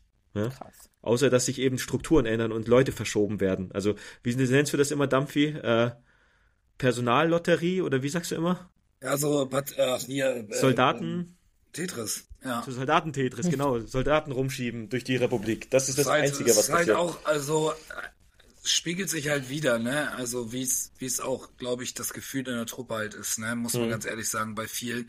Bei vielen natürlich, die nicht so weit denken, weil sie es auch nicht unbedingt, in meinen Augen auch nicht immer müssen. Mhm. Ne? Also sich mit allem auseinanderzusetzen, was, ähm, was nicht ihre Bubble betrifft erstmal, auch wenn sie in dem System Bundeswehr drin sind, ne? Weil ähm, ich sage das immer wieder, das war ja, Heer ist Bundeswehr, Luftwaffe ist Bundeswehr. Wir gehören irgendwie alle zusammen, aber trotzdem mhm. haben wir unseren eigenen, äh, unserem einen kleinen Krieg, den wir selber bewerkstelligen, mhm. irgendwo in der, in mhm. der, in der Bubble, wo wir sind, ne? Das war mhm. schon immer so, ne? Was man dann irgendwann wahrscheinlich in der Erfahrung als längerer Soldat auch oder, oder sich natürlich weiter verpflichtet auch merkt, dass alle wichtig sind und dass es mit allen funktionieren muss. Es funktioniert nur mit, gemeinsam, das muss man checken das ist, irgendwann. Das ist ganz klar, das ist bei mir auch später erst gekommen. Vorher mhm. habe ich auch immer gesagt, boah, wir sind die geilsten Infanteristen, ne? Wir mhm. sind so, so die Kämpfer, kein anderer, ne? Mhm. Aber es gibt ganz viele, ähm, die natürlich wichtig sind und deswegen sage ich auch, diese Kommunikation funktioniert ja sogar zwischen, ähm, zwischen Generalität in der oberen Führung quasi, zwischen mhm. Sanität, zwischen Luftwaffe, zwischen was weiß ich alles, ja, zwischenher. Es hat ja eigentlich so gar nicht so schlecht immer funktioniert. Und wenn man die auch reden hört zusammen in irgendeiner, in einem Gremiumausschuss damals mal, ne, wenn die mal wirklich auch alle dann auch gekommen sind, wenn sie Zeit hatten, ähm, haben sie ja wirklich auch harmoniert irgendwie zusammen, mhm. ne? Hintenrum war es dann manchmal wieder anders, weil, weiß ich auch nicht, ne? Also, ähm, ich bin, ich bin halt der Meinung, also wichtig ist, dass die Bundeswehr alles erstmal bekommt, um kampffähig zu bleiben, wie du das auch damals immer gesagt hast, Mamfi, mhm. ne, was immer wichtig ist. Und vor allen Dingen auch nochmal Luftwaffe anzusprechen, jetzt mit diesen Kampfjets und sowas, ne, generell. Also, die, haben ja auch kaum welche, die fähig sind, ne? Ja. also zu fliegen. Das bedeutet, ich glaube, ich finde das so witzig, ich muss Felix Lobrecht auf jeden Fall kurz einmal rein rein äh, switchen, weil er hat so richtig schön mal gesagt, ähm, vor, ich glaube vor einem Jahr oder so bei irgendeinem Auftritt in Berlin hat er gesagt, ähm, dass die Bundeswehr eigentlich, keine Ahnung, was weiß ich, sagen wir mal, jetzt äh, über 30 hat oder 60 hat und es waren vier funktionstüchtig und er mhm. sagt, die Bundeswehr, ne, oder Deutschland hat vier Stück, also vier mehr als ich gerade mal, ne? Und ich bin normaler Bürger, ist schon traurig halt, ne? So, da, das, da muss man sich nicht preisen. Ähm, aber du weißt, wie es ist und du raschel mal bitte nicht so. Entschuldigung, ne? ja, ich bin schon wieder auf ASMR-Modus.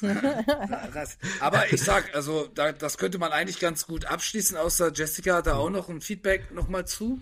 Hm. Nö. Ich muss aber, ich habe jetzt die erste Frage. Ich war gerade beim Aufschreiben, da habe ich schon gerantet. Deswegen, was war die erste?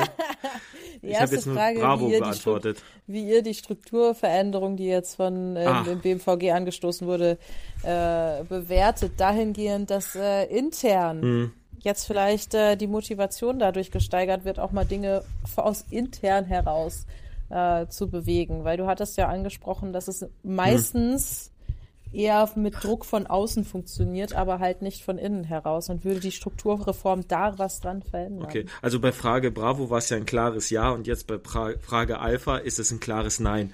Das Problem ist, diese Typen, und das sind meistens Oberstleutnante, also, und die werden auch nicht mehr. Die sind Referenten, diese haben ihr Karriereende quasi erreicht mit einem, in einem mittleren Alter und die haben schon mehrere Verteidigungsministerinnen und Minister ausgehalten. Die wissen, wie man die aussitzt. Ja, die haben das gelernt. Da gibt's kein, für die gibt's keinen Druck. Die werden wahrscheinlich noch beurteilt, aber die wissen jetzt schon, die können nicht mehr Oberst werden. Dings, also die Karotte für die ist weg, quasi. Ja, so, und da kannst du denen erzählen, was du willst. Die gehen in ihre 60. Prüfrunde. Das ist denen völlig egal, weil im BMVG scheint immer die Sonne. Ja, die kriegen eine Zulage.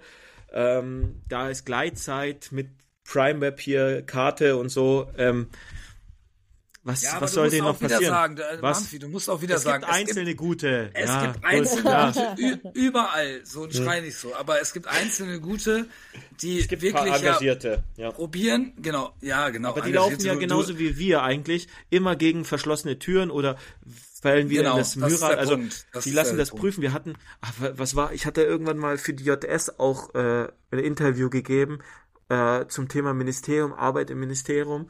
Und da habe ich auch gesagt, das Problem ist halt, es will auch keiner eine Entscheidung treffen. Ja, die nehmen das auch alles alle hin, dass man dann sagt, ja, das muss halt nochmal in die Prüfung durch alle Ressorts, äh, nicht alle Ressorts, sondern interne Abteilungen. Es muss nochmal. Ah, da hat Abteilung, ähm, wie heißt für SK, was ja eigentlich die wichtigste Abteilung im BMVG ist, Führung Streitkräfte. Ja, äh, aber in der Abteilung, ähm, was weiß ich, Planung, die haben noch mal eine Anmerkung, ja, da, da müssen noch drei Wörter rein. Da geht es noch mal durch die ganze Prüfschleife. Anstatt dass einer sagt, oder die lassen sich ja auch fast nie was strittig vorlegen, ja. Das ist ja so, dass die dann sagen, ach, da müssen wir noch mal in die Prüfung gehen. Ah, da hat jemand eine Anmerkung oder da gibt es ein Problem. Das sind ja alles äh, Problemfinder, das sind ja keine Lösungsfinder. Ja, die sind halt so sozialisiert. Die sind nicht dafür da, Probleme zu lösen, sondern Probleme zu finden. Also selbst wenn du mit einer guten Idee kommst, äh, selbst wenn du mit einer guten Idee kommst, dann ist es ja so, dass die dir eine Stunde lang erklären können, warum die nicht geht. Ähm, Sie können dir aber nicht erklären, äh, wie, wie man vielleicht die, die gute Idee, also wir hatten ganz oft den Fall, dass zum Beispiel wir einen Termin hatten beim Generalinspekteur oder beim Inspekteur und die haben Ideen von uns gut gefunden. Aber die sind dann auch nicht dahinter, sondern die sagen, ah ja, gib mir das mal mit und dann geht es in die Prüfschleife und dann ist es schon quasi im Nirvana verschwunden. Ja? Weil das kommt gar nicht mehr bei denen an in, ihr, in ihrer Legislatur, sage ich jetzt mal. Ne? Ganz, ganz schlimm. Und das, das wird sich auch mit einer Struktur, weil die, für die ist es ja nur ein Bürowechsel zum Großteil. Ja? Oder die Zeit wäre eh vorbei. Also es wird ja nicht so, dass das äh, sein, dass irgendein Referent auf einmal jetzt wieder ins Bataillon XY gehen muss und da in die Kampftruppe oder halt in die Truppe generell. Sondern für die findet sich ein Platz in einer anderen Behörde. Die sind ja auch, die sind, also wir haben ja auch für Stabsoffiziere auch nur begrenzte Plätze in der Truppe. Ja. Sag ich jetzt mal. Also die werden schon irgendwo ihren Platz finden oder halt äh, absehbar in Ruhestand gehen. Ne? Also da muss ich sagen, klares Nein. Also Strukturveränderung im BMVG. Du hast halt die Leute so lange so sozialisiert, dass sie halt so arbeiten. Und das wurde von Generation zu Generation weitergetragen. Und das ist halt die Arbeitsweise. Und die wird sich aus meiner Wertung halt nicht ändern. Ne? Ja. Ja, vielen Dank. Ja. So, jetzt, äh, Dampfi muss ja wahrscheinlich kurz zum Postboten, was geklingelt hat. Ich, äh, Ja, wahrscheinlich ein. Paket bekommen zu Weihnachten. ja, endlich. Denkt mal jemand an ihn. Ich habe ihm nichts, ge ich habe ihm nichts äh, ge äh, gekauft. Naja, vielleicht muss ich das noch nachholen. Pass mal auf. Wir gehen einfach jetzt, ähm, übernehme ich mal kurz. Ähm, kurz äh, die nächste Frage einfach. Das ist ja hier ein lebender Podcast, ne? Ja, Wir machen einfach weiter. Äh, wo habe ich das denn jetzt? ein Ach, da. einziger Prozess. Ein einziger Prozess, genau. Ähm, okay. Ich, ich lese mal jetzt die beiden Fragen hintereinander. Ne? Äh, würdest du sagen, in der Sicherheitspolitik gibt es noch mehr Hindernisse für Frauen als generell schon in der Gesellschaft? Wie schafft man es, Frauen der Sicherheitspolitik sichtbarer zu machen? Und in der Bund äh, im Heer gab es dieses Jahr zum ersten Mal überhaupt eine Frau als Bataillonskommandeurin und eine erste Kommandantin auf einem U-Boot in der Marine. Was kann besonders die Bundeswehr deiner Meinung nach äh, auch außerhalb ihrer eigenen Personalstruktur tun, um Frauen in der Sicherheitspolitik zu stärken? Oder sag ich mal, im, im Sicherheitsbereich, nicht unbedingt in der Politik, sondern generell im Thema Verteidigung. Mhm, ne? mhm, ja. ja, auf jeden Fall erstmal ein wichtiges Thema. Ähm, ich glaube, ich fange mal an mit äh, Hindernisse von Frauen. Also in der SIPOL und generell, wie man die Sichtbarkeit steigern kann. Ähm, als ich angefangen habe in der, in der Sicherheitspolitik, ähm, gab es vielleicht zwei, drei Frauen, die mir aufgefallen sind und äh, die ich so auch äh, gesehen habe. Ne? Also die üblichen Verdächtigen, sage ich jetzt mal, äh, Jana Fuglerin, Claudia Major, mhm. ähm, so die Richtung. Ähm, ich muss aber dazu direkt sagen, es wird mehr. Hm. Und ähm, das ist vor allen Dingen auch diesen Frauen zu verdanken. Ähm, und das, das, was ich damit sagen möchte, ist, Sichtbarkeit schafft höhere Sichtbarkeit. Das heißt, je mehr Frauen sichtbar unterwegs sind in einem gewissen Feld, desto mehr ziehen sie auch andere Frauen an. Und von daher äh, der Schlüssel zu mehr Sichtbarkeit ist, dass sich noch mehr Frauen, und es gibt genug Frauen, die sich in der Sicherheitspolitik äh, engagieren, beziehungsweise die dazu forschen in den Thinktanks, die sich aber noch nicht dazu vielleicht entschieden haben oder noch nicht äh, das Gefühl haben, dass sie äh, sichtbar sein möchten. Das ist auch für jeden eine individuelle Entscheidung, ob man Sichtbarkeit haben möchte oder nicht. Das ist auch eine individuelle Entscheidung. Aber was ich damit sagen möchte, ist, je sichtbarer Mann ist oder eine Frau ist, desto eher schafft sie auch ähm, eine Plattform für andere Frauen, sichtbar zu sein.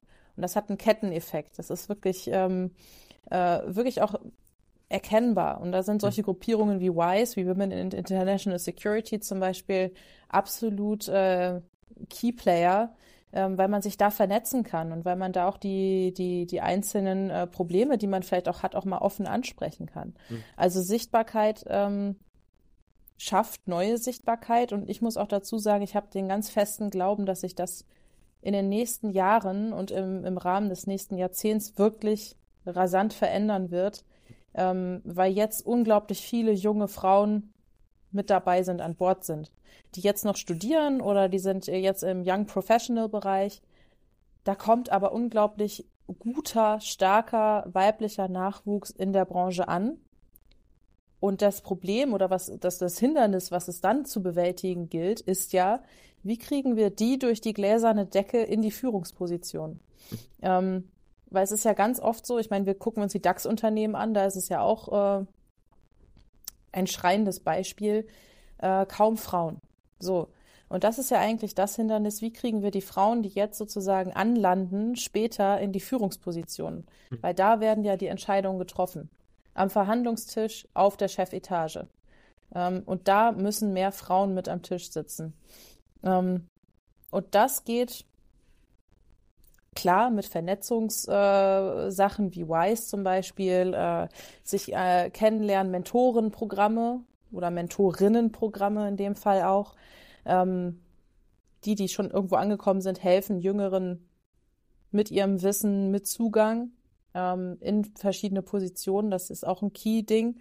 Aber was ich halt auch äh, sagen muss, ist ein Miteinander. Also sich Allies suchen und vor allem auch männliche Allies suchen. Die gibt es. Es gibt mhm. unglaublich viele Männer ähm, im sicherheitspolitischen Bereich, in der Defense-Bubble auch, die sagen, hey, also wir müssen uns um den Nachwuchs kümmern, sowohl männlich als auch weiblich, ähm, weil es braucht Nachwuchs in der Branche. Ähm, und da geht es auch nur mit einem Miteinander.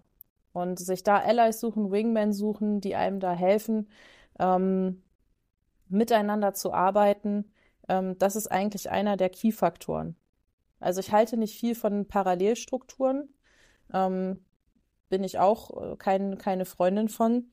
Ähm, man muss echt miteinander arbeiten und miteinander Ziele erreichen. Nur so kann das wirklich dann auch Realität werden. Ähm, weil ein Nebeneinander und Gegeneinander ausspielen wird, wird uns nicht weiterbringen. Auf gar keinen Fall. Ja, was ist deine Meinung zu Quoten? Können die helfen?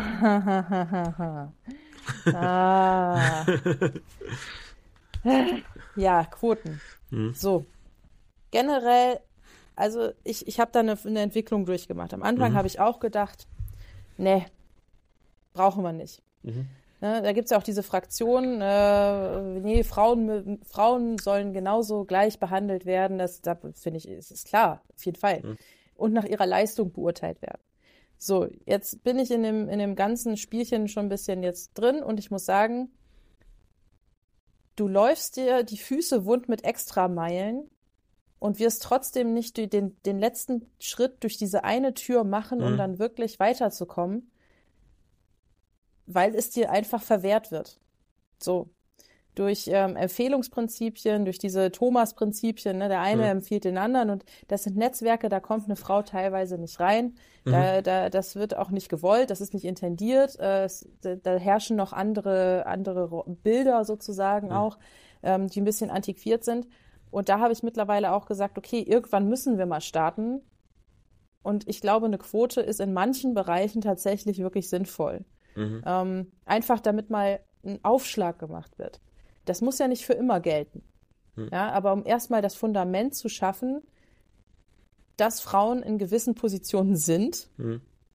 Und ich glaube nicht, dass, die, dass da irgendjemand hingesetzt wird aufgrund einer Quote und ohne Qualifikation, mhm. sondern da werden auch Frauen dann gewählt werden für die Quote, die extremst gut qualifiziert sind dafür. Weil du kannst so gut qualifiziert sein, wie du willst. Mhm. Manche Türen öffnen sich für dich nicht. Ja. Das ist eine Realität auch. Mhm. Ja, und da gibt es ganz viele Diskussionen drüber, auch, äh, auch untereinander bei uns Frauen, auch in, in, in, in dem Bereich. Ähm, da gibt es verschiedene Lager und verschiedene Argumentationen.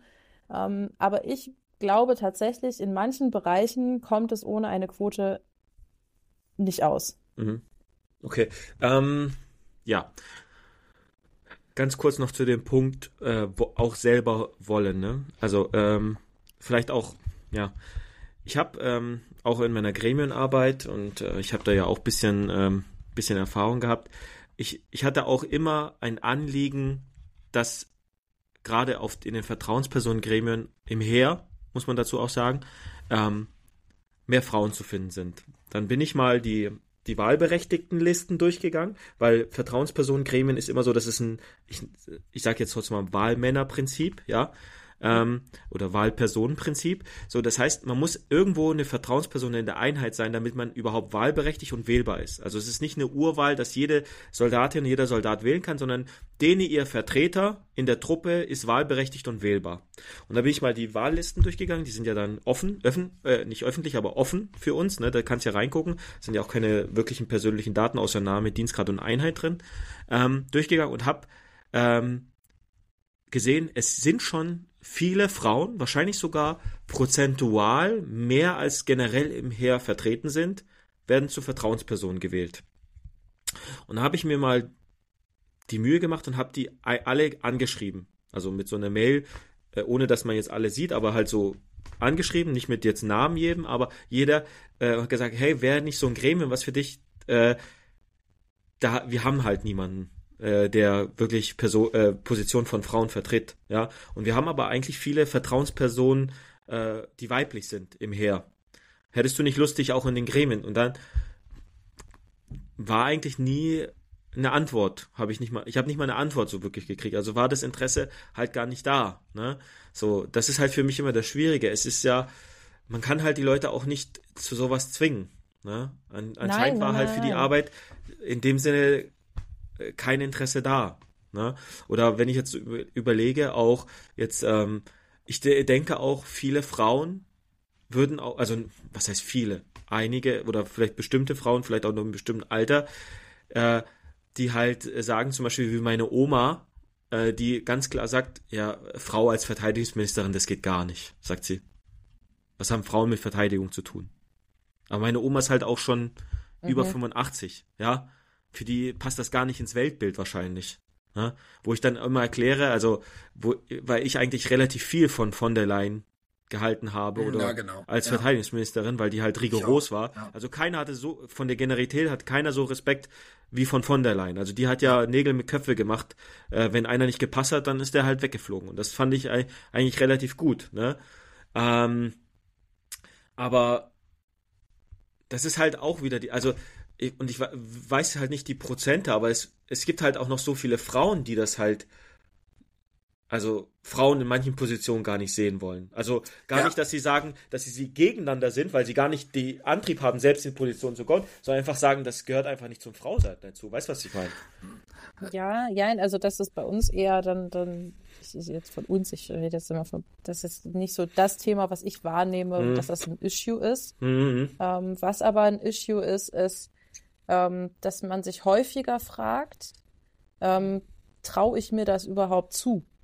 Ähm, habe ich da überhaupt die Berechtigung, äh, da jetzt was zu, zu sagen? Das hängt ja auch damit zusammen, dass lange auch sicherheitspolitische Themen oder verteidigungspolitische Themen so eine Art Elfenbeinturm waren, die hauptsächlich männlich, ähm, mit Militärhintergrund äh, Dampfi, du hattest den einen Satz gesagt, schon, ist jetzt schon ein bisschen her. Da kam jemand zu mir und hat, hat mich gefragt, wie schätze ich das in der Ukraine ein? Ich bin ja, ich wäre ja Soldat gewesen, da hat man ja eine gewisse Expertise. So, und das ist ja eigentlich auch so ein Kernproblem, dass Leute sich das nicht zutrauen, sich zur Sicherheitspolitik auch eine Meinung zu bilden und da mitzureden. Obwohl das eigentlich, jeder äußert sich über, keine Ahnung, irgendwas mit Gesundheit oder Bildung oder Landwirtschaft, aber bei Sicherheitspolitik ist sofort, uh, Darf ich dazu, habe ich dazu überhaupt eine Meinung? Weil ich habe ja nicht die und die Expertise. Und da müssen wir eigentlich raus. Wir müssen ja eigentlich sagen, ja, auch Lieschen Müller kann sich dazu eine Meinung bilden, weil es betrifft sie ja schließlich auch. Ja. Ja. Ähm, und das ist aber auch bei, bei, bei vielen Veranstaltungen, ich hatte das auch am Anfang, ähm, als dann auch die ersten Anfragen für Panel-Diskussionen kamen oder ähm, auch für Podcasts oder so, da habe ich mir auch die Frage gestellt, so, hm, traue ich mir das überhaupt zu? Kann ich dazu überhaupt was sagen oder so? Und dann gucke ich nach links und dann gucke ich nach rechts zu meinen Kollegen, zu meinen männlichen Kollegen, die sich gar nicht diese Fragen stellen. Die sagen einfach, ja, Ja. geil. Ja? Ja. Und ich bin aber, und ich sitze da jedes Mal so, oh Gott, wie so ein Boxticket, ne? Also habe ich die Expertise, habe ich das, weiß ich dazu was, genau. kann ich dazu überhaupt, bin ich sprechfähig Ja, ja. überhaupt? Und diese Hemmschwellen, die da entstehen, das sind ganz andere Hemmschwellen in den Köpfen als bei meinen männlichen Kollegen. Ja, aber ist Und das da dann- sehe ich halt schon den Unterschied. Ist das dann, ähm, na, wie sagt man dazu? Ähm, ist das dann einfach, liegt das einfach in der Natur? Der, der, das, doch, jetzt mal, jetzt ohne so Ja, Mario halt Bart-mäßige, das ist halt Mario Bart-mäßige zu- abzu. Ja, zu So. formulieren für dich und ich, ich sehe schon, wie du kämpfst, auf jeden Fall, das probieren ordentlich zu formulieren. Ja, Also aber ich meine. Natur, also das würde ich jetzt nicht Nee, sagen, aber nee, eher. ich meine aber, weil ein Freund von mir und meine Frau, meine Frau hat auch, wir hatten gesagt, weil, äh, warum sie sich nicht mal da bewirbt oder da oder, weil es ja mittlerweile wirklich im zivilen Bereich so ist, dass man quasi Gehaltserhöhung fast nur noch durch Jobwechsel erreicht, ne? So richtig große Sprünge.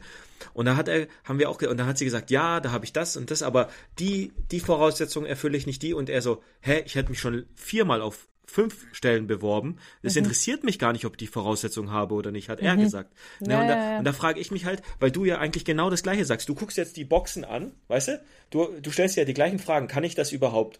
Oder kann ich dazu was sagen? Und ein Typ, der stellt sich das gar nicht. Der macht. Überhaupt nicht, Also, weißt du, was ich meine? Und, und, und da haben wir ihr versucht quasi zu sagen, ähm, das im Endeffekt interessiert die, die, die Voraussetzungen, die in Jobbeschreibungen drin sind, die sind sowieso immer höher als das eigentlich, was du brauchst, ja. Warum sie sich überhaupt das fragt, sondern einfach sagt, wenn du Interesse dazu hast, bewirb dich doch einfach erstmal. Vielleicht kommst du ja ins Gespräch und dann wird das auch was, auch wenn du jetzt nicht alle Boxen ausfüllst. Aber ähm, das war einfach für sie im Dings nicht drin. Und da haben wir für uns, jetzt sag ich mal, aber in dem kleinen Kreis, das ist ja anekdotisch, sagt man, glaube ich, Anek das ist ja nichts, was wir erforscht haben, sondern das ist einfach nur aus unserer eigenen kleinen Perspektive drei Personen, wo wir gesagt haben, ja, es ist schon irgendwie bezeichnend, dass er quasi sich überall drauf bewirbt, weil er sieht, ah, da kann ich da paar tausend mehr im Jahr verdienen. Und er hat jetzt auch in den letzten drei Jahren viermal den Job, glaube ich, gewechselt. Und immer mit einer Gehaltserhöhung. Und meine Frau guckt halt immer wieder, ja, kann ich das über, äh, oder erfülle ich überhaupt die Voraussetzungen, die dieser Arbeitgeber äh, von mir möchte? Weißt du, deswegen, deswegen sehe ich da, äh, rede ich halt von, äh, der Natur, weil ähm, anscheinend stellen sich ja viele Frauen immer wieder diese Fragen, kann ich mich dazu äußern, obwohl das äh, vielleicht gar, gar nicht notwendig ist, weil wenn man sich mit etwas beschäftigt oder selbst wenn man nur eine Meinung dazu hat, kann man sie doch kundtun.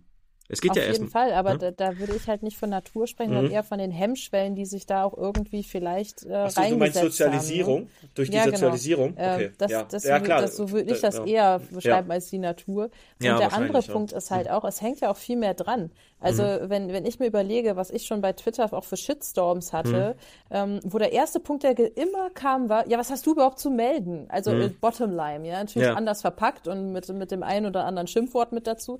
Aber am, am, am Ende des Tages was, was hast du Mäuschen eigentlich zu melden? Mhm. So, und das macht was mit einem. Ja, und wenn das die Konsequenz ist von einer Äußerung, die man sicherheitspolitisch macht oder die man in einer, in einer Sichtbarkeit macht, ja, weil man den Schritt wagt und sich aufs Podium setzt oder ähm, sich in eine, in eine Talkshow setzt und dann sich äußert und wenn dann die, die Konsequenz ist, okay, ich krieg den Shitstorm meines Lebens und da wird mir meine Kompetenz sofort in Abrede gestellt, weil ich eine Frau bin oder es wird halt direkt äh, damit verknüpft, ja. Und es ist bei den männlichen Kollegen eher seltener der Fall, dass es dann heißt, ja, was hast du, Mann, eigentlich zu melden, weil du hast ja keine Ahnung davon. Äh, dann, dann macht das ja was mit einem. Und ich kann, kann viele verstehen, die dann erstmal darüber nachdenken und sich überlegen, so, ah, will ich das überhaupt? Weil das hatten wir auch, das Thema Debatten und Diskurskultur. Das ist einfach ein hartes Pflaster geworden mittlerweile. Und wir haben das ja auch öfters, äh, teilt ja auch der, äh, ich glaube, die Claudia Major oder die Diana Puglerin, ich weiß gar nicht, wer es war, aber äh, eine, da wurde auch mal geteilt, was da eigentlich auch ein Feedback zurückkommt, ja. Und das ist ja auch ganz oft, also erschreckend und ich, ich da, da, da sage ich mir auch regelmäßig so, habe ich jetzt gerade, bin ich gerade in der Laune und in der Lust und Laune dazu, dazu was zu sagen oder bleibe ich jetzt erstmal unterm Radar und und und, und play safe, ja? Das ist glaube, das ist dass- schon hart. Ich glaube, dieses ähm, das große Problem, um das wieder probieren, einfach irgendwie neutral zu sehen, ist wahrscheinlich, wenn die Frau in einer Position reingeht, ähm, ist das Fallen schneller als quasi der der Mann. Dem würde nicht so viel passieren, sage ich mal. Und dann heißt es wieder so typisch Frau oder typisch, ja, das kann nicht funktionieren. Da kann ich das schon nachvollziehen, weil ich habe wirklich viele Freundinnen, die ähm, auch eine sehr starke Meinung vertreten. Ähm, ich habe was zu sagen oder ich will was sagen. Ne? Also die wollen, die sind da schon sehr ähm, ähm, sehr offensiv, ne? Also ähm, wie vielleicht so so so so ein Typ von nebenan sagen würde, ja ähm, ja typisch Mann von der Einstellung her, ne? Also schon sehr offensiv so reinzugehen, ne? Weil ähm, mh, wie, wie kann man das nochmal zur Bundeswehr spiegeln? Zur Bundeswehr kann man das nochmal sagen. Wenn ich mit Frauen in der Bundeswehr gesprochen habe, zum Beispiel im Heer, hieß es immer, ähm, ich, ähm, wenn ich allein in dieser Kompanie bin, zum Beispiel in der Kampfkompanie, sind ja zum Beispiel, sage ich mal, waren bei mir früher vier, vier Frauen oder sowas in der, in der, in der ganzen Kompanie verteilt, von 150 Leuten oder 120 Leuten, keine Ahnung. Und ähm, eigentlich fanden die das sogar gar nicht schlecht, dass so wenig da waren, weil ähm, die auch immer so einen eigenen Konkurrenzkampf unter sich nochmal haben. Also So haben sie es mir halt kundgetan, also gesagt halt. Also wenn eine Frau noch da ist, müssen die sich eigentlich noch mal mehr, ein bisschen mehr beweisen oder irgend sowas, ne, um noch mehr angesehen zu werden, vielleicht beim beim Chef oder irgend sowas. Also ich kann das gar nicht genau äh, so so wieder hergeben, weil sie das so zu mir gesagt hat. Ich habe halt gesagt, ich sehe das halt nicht so, weil ich bin halt der Meinung, jeder sollte halt, egal was, egal welche, welches Geschlecht, sollte eh gleich behandelt werden. Von mir aus kann ich von 100 Frauen geführt werden. Äh, es wäre mir egal. Solange die Fachexpertise da, da ist, ne, ähm, sehe ich das vollkommen legitim, egal wer das ist. Ne? Deswegen absolut. arbeite ich zum Beispiel, sage ich mal, ganz ehrlich jetzt wieder Gesundheitswesen, arbeite ich, bin ich ganz ehrlich, arbeite ich lieber mit Ärztinnen zusammen als mit Ärzten. Das ist aber wahrscheinlich einfach Aber, nur. aber Dampfi, das ist das ja hat- schon beim ja. Sandbereich so bei uns. Das haben wir Genau. auch schon mal besprochen. Wir gehen alle lieber zu Ärztinnen, weil die viel Irgendwie- mehr äh, Fürsorgegedanken immer haben. Es gibt Empathie. natürlich wieder Oder diese Empathie, Person genau. und genau diese Person und diese Person wieder. Es kann auch einen super sensiblen Empathie ähm, Mann Ja. geben oder wie auch immer, ja, ähm, der nicht vom anderen Ufer ist, haha, ne, ähm, und der, definitiv ähm, der ähm, auf jeden Fall, ich weiß nicht, also das ist halt sehr schwer das Thema. In meinen Augen ähm, ist es halt ähm, wichtig halt egal wer es halt ist als Person. Also ich habe da gar keine Berührungspunkte. Und das sollte jeder so sehen. Aber viele. Ähm, du meinst so Berührungsängste, oder? Berührungsängste, eher. Genau. Hm. Aber definitiv ähm, viele Soldaten, äh, also männlicher Herkunft auch natürlich, die dann gesagt haben, ähm, damals, dass sie da nicht mit klarkommen. Hm. In der Truppe zum Beispiel irgendwie oder sowas. Und ich habe das immer wieder gesagt. Ich war in Afghanistan mit einer Gruppenführerin, die hat jedem was vorgemacht. Die war krasser als jeder Typ, der im Afghanistan in meinen Augen war. Habe ich immer wieder gelobt, das weiß sie auch. Ähm, und das ist deswegen, also ich sehe ich sehe das halt auch noch auf einer anderen Weise, definitiv. Ne? Und hätte das vielleicht früher auch erstmal anders gesehen, aber man spiegelt sich ja, reflektiert sich dann selber und, und arbeitet ja an sich selber auch. Dann, dann, das sollte halt jeder tun. Und deswegen finde ich, ist eigentlich wichtig, dass, ja, jeder sich trauen sollte, ne, so wie Mumphy das vielleicht jetzt auch sagt oder so, jeder sollte sich auch trauen, halt mehr, mehr erreichen zu wollen, egal ob Frau oder Mann halt, ne. Also muss ich ganz ehrlich sagen. Ja, und zu aber, dem Klima müssen wir aber erstmal hinkommen. Genau, das, ja. das stimmt natürlich, aber dann, das haben wir ja auch schon im Podcast, glaube ich, besprochen. Einmal ein großes Thema, ne, mit, mit Frauen in der Bundeswehr und sowas. Ja, öfters, ähm, ganz oft. Öfters schon. Und da haben wir ja das auch, ähm, da kamen wir auch immer wieder auf diesen Nenner. Wir müssen, also, das muss halt anders oder das Klima oder wie auch immer, ne. Mhm. Also, so, ich glaube, das leider, leider wird es immer weiter noch so passieren, dass es ja, immer wieder weiß, gesagt also ich, ich glaube tatsächlich, es hat dich, ähm, du warst ja gerade anderweitig kurz, war, ja, äh, ja. beschäftigt. äh, da hatten wir das Thema schon, ähm, dass ich den, wirklich einen festen Glaube daran habe, also ich sehe es ja hier in Berlin auf jeden Fall, dass wir sehr, sehr starken ähm, weiblichen Nachwuchs in der Bubble haben. Und ähm, ich denke mal, in ein paar Jahren werden wir ein ganz anderes Klima haben. Das glaube ich schon. Plus den Generationenwechsel, den wir sowieso mhm. gerade durchleben. Ja. Also es ist müßig, er nährt sich das, das, also das Eichhörnchen, aber äh, das, das wird in ein paar Jahren wird das schon anders aussehen. Aber nochmal ganz kurz vielleicht, weil Dampfi hat auch etwas angesprochen ähm, bezüglich so in seinem in seinem Erzählung gerade dieses die vier Frauen in der Kompanie, hm. die haben sich quasi nicht, äh, sag ich mal, als Konkurrenz in der Kompanie oder haben keine, kein Konkurrenzdenken innerhalb der Kompanie, sondern innerhalb dieser vier Frauen irgendwie entwickelt. Ist das auch ein, Pro weil das habe ich auch schon öfters mal gelesen, dass, ähm, äh, dass jetzt gerade, wenn es um Führungspositionen geht, jetzt nicht grundsätzlich äh, äh, in, in jedem Bereich, aber dass man sagt, okay, wenn es nur von eine von zehn Positionen eine Frau immer ist, so im Schnitt, ja, äh, dann ist halt nur diese eine Position für mich erreichbar. Das heißt, ich versuche halt alle anderen Frauen quasi ähm, links und rechts von mir ähm, niedrig zu halten, um halt dahin zu kommen, auf diese eine Stelle, die bis jetzt in dem Vorstand XY vielleicht äh, immer eine, durch eine Frau besetzt war. Anstatt dass man quasi versucht, miteinander äh, eben vielleicht mehrere dieser Positionen äh, zu erreichen. Ist das ein Problem ja, das, oder ist da sind wir jetzt bei diesem Thema Stutenbissigkeit. Ne? Oder Stuten, ja okay, wenn ja, das, also wie, wie, das, wie den Begriff kenne ich tatsächlich nennen. noch nicht, aber ja, ja das ist äh, ne, also das ist ja das, aber das ist also für mich ist es persönlich kein Issue. Mhm. Ähm, es kommt immer auf den auf den auf die Art von Mensch an, die da aufeinander trifft. Und was ich halt so, so interessant finde, dass ich darauf äh, vielfach von Männern angesprochen werde. Mhm. Ja, ähm, und, das, auch, und, ne? und, und, es wird problematisch, ja, ja. und es wird als problematisch dargestellt.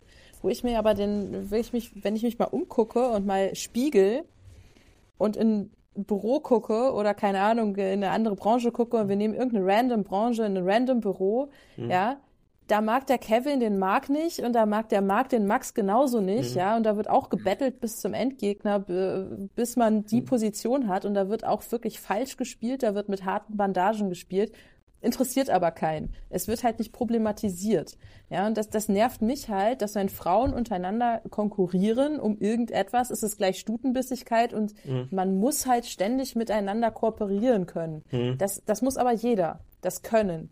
Aber wenn es mal nicht der Fall ist, dass, dass man sich sozusagen um eine Stelle sozusagen bettelt, sage ich jetzt mal, dann ist es gleich wieder bei Frauen ein Problem, weil sie nicht miteinander arbeiten.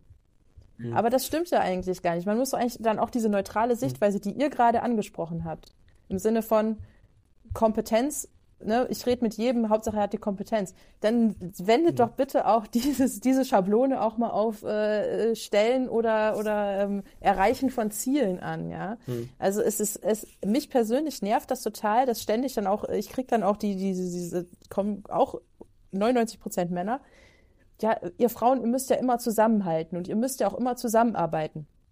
Dann denke ich mir so, ja, warum er, aber diese Erwartungshaltung, da schwingt halt immer diese Erwartungshaltung mit, dass Frauen immer miteinander arbeiten müssen mhm. und dass Frauen immer miteinander kooperieren müssen, wo ich mir denke, wenn ihr doch wirklich neutral und geschlechterneutral denken wollt, dann ist doch eine gesunde Konkurrenz auch bei Frauen eigentlich, mhm. sollte doch als normal angesehen werden.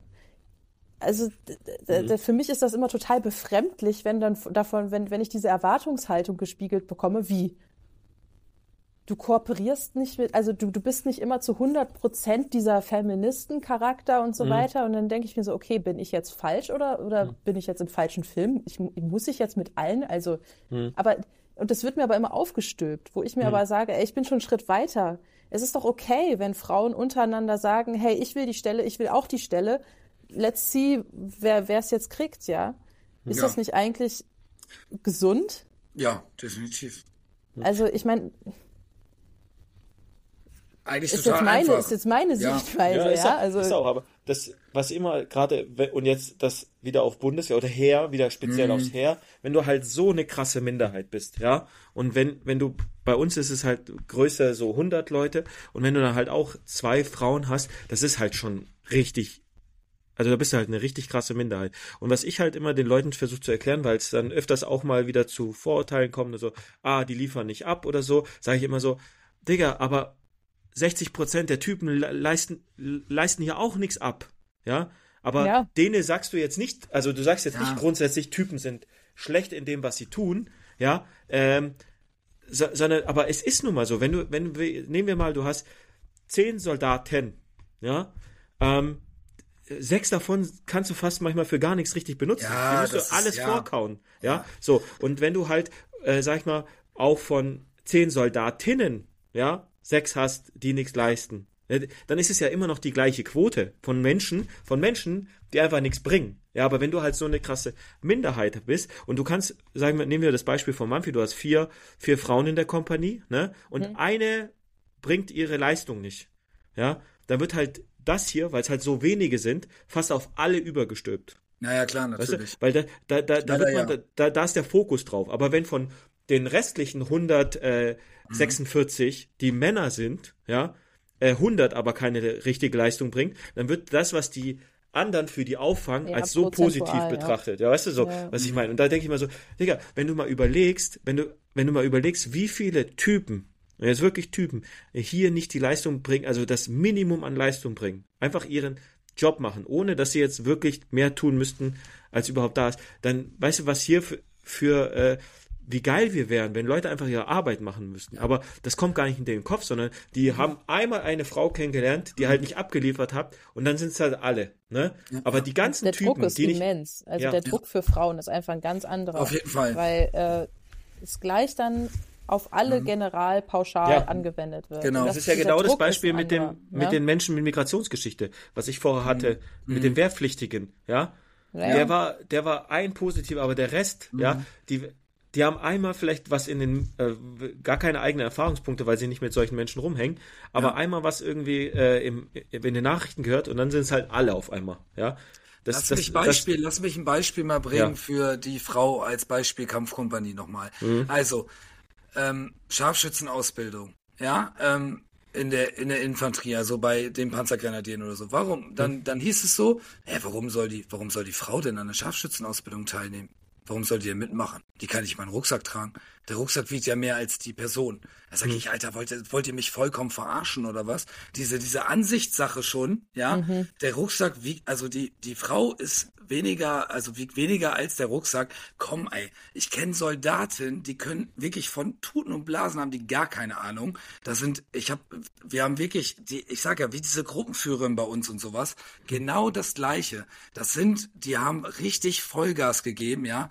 Da, und jeder hat die respektiert, jeder war mit der im Afghanistan, war, die war der, der, der Gruppenführer und da macht die, äh, zum Beispiel war auch irgendwo ein Fehler sogar im Afghanistan, was sie dann gemacht hat, aber den hätte vielleicht jeder so getroffen als Führungsperson, mhm. ne? Aber es wurde gesagt, natürlich wirklich, also in so einem kleinen Kreis, der so irgendwo in der Bubble war, ja, typisch Frau, ist klar, dass es wieder dagegen gelaufen ist. da denke ich mir so, der rast ja völlig aus, ne? Also früher noch viel schlimmer, ne? Aber dann war ich schon wirklich und habe gesagt, Alter, kommt doch mal klar in eurer Scheißwelt, ja? Wir sind ja alle zusammen und es ist scheißegal, ob das jetzt eine Frau falsch gemacht hat oder ein Mann, ja? Der Fehler, der ist erkannt, der ist passiert, wir müssen daran arbeiten und weiter geht die Sache, ne? Und Punkt und abhaken. Ne, und das, das ist halt das große Problem, dass, glaube ich, auch viele, viele, viele Frauen halt auch das Problem haben, sich dann, wie du auch vorhin erwähnt hast, dann auch diesen Weg halt zu gehen und zu sagen, komm, ich, ich mache jetzt mal den Babbo, weißt du? Also so nach dem Motto, ich, der Fokus, dann ist der Fokus viel zu groß auf mich, dann schwimme ich mhm. vielleicht irgendwo anders rum, ne? Weil es einfach reicht dann auch für mich. Ne? So, also ganz komisch halt. Und das ist echt traurig, ne? Also da halt auch immer wieder zu drüber zu reden und zu sagen, ähm, ähm, und man sich da einsetzt und einer zu mir dann sagt, ah ja, ja, du kämpfst für die Feministen. Und ich sage, Alter, was ist dein, was ist dein Problem? Also ich brauche nicht mit dir weiterreden. Wir haben kein Gespräch mehr, weil du in meiner Aussage eine dumme Aussage getroffen hast, die für mich nicht akzeptabel ist. Das geht einfach nicht. Ne? Und eigentlich sofort weg. Dulli, ne, in meinen Augen.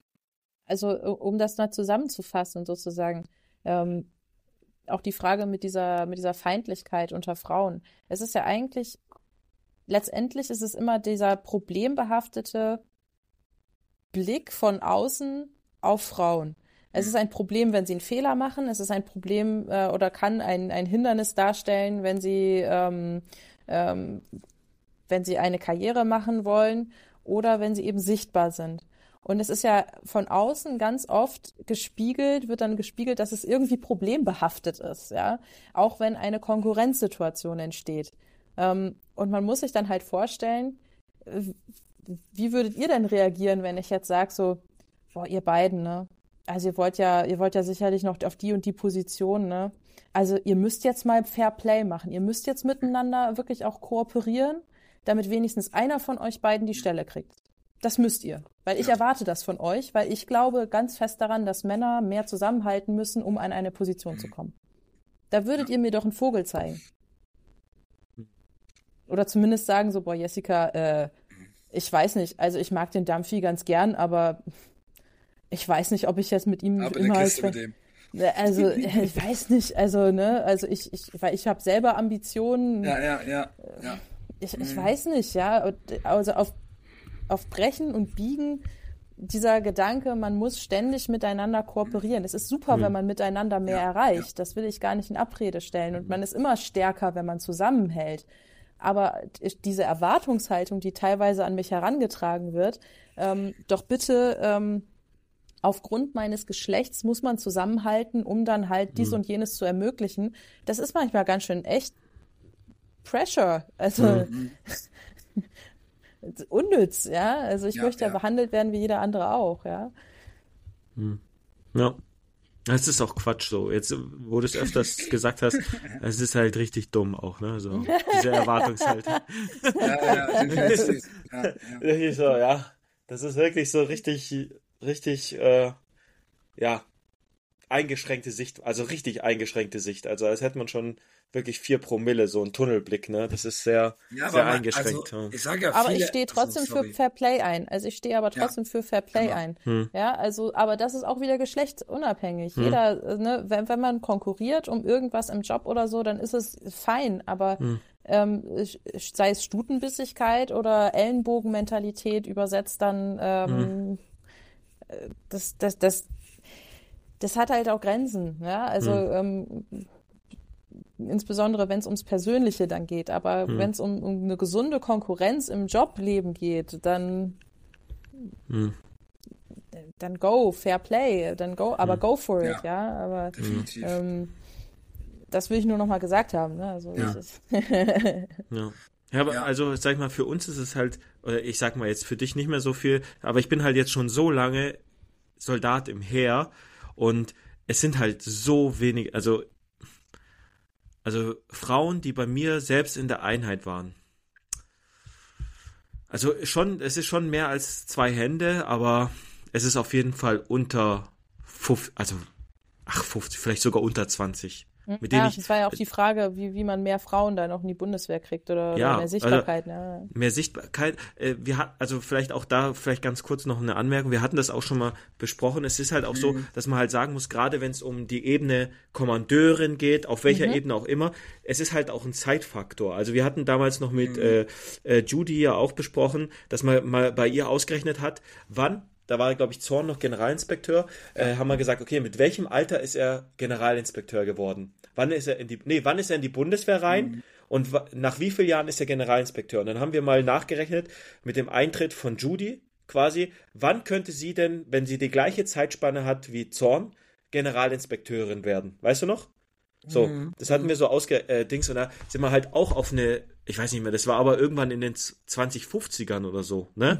Waren wir. Also es ist ja auch so, dass man sagen muss, wenn du halt erst seit 2002 Frauen dabei hast, dass ähm, es dauert halt eine gewisse Zeit, bis man Oberstleutnant ist, um dann auch Kommandeurin werden zu können. Also das wird jetzt mehr werden, auf jeden Fall, weil gerade in der Offizierslaufbahn ist die Quote bei Frauen gar nicht mal so schlecht. Also bei den Unteroffizieren und Mannschaften ist es ja, ist es ja viel anders. Aber wenn du jetzt zum Beispiel, wo ich jetzt war auf der Artillerieschule, im, im Offiziershörsaal oder Offizierinspektion, äh, da waren auf jeden Fall mehr äh, Frauen als bei den Unteroffizieren. Also ich glaube bei Unteroffizieren, da hatten wir nicht eine. Aber bei den Offizieren war es viel, viel mehr. Ja, da war es, da, ja, aber, na, lass es 20 Prozent gewesen sein. Was aber trotzdem die Doppelung ist als generell Frauen im Heer. Also du hast ja 10 Prozent Frauen im Heer. Ne? So, also war auf jeden Fall schon, äh, war auf jeden Fall schon mehr. Ne? So, also und äh, da werden dann auch Kommandeurinnen und Chefinnen mehr die ähm, Normalität werden, aber als zum Beispiel die normale Soldatin, also jetzt erstmal mittelfristig gesehen, weil, wo sollen die denn herkommen auf einmal, ja? So, da müssen sich ja übelst viele Frauen entscheiden, ich mache Mannschaftssoldatin oder ich mache äh, Unteroffizierin, ja?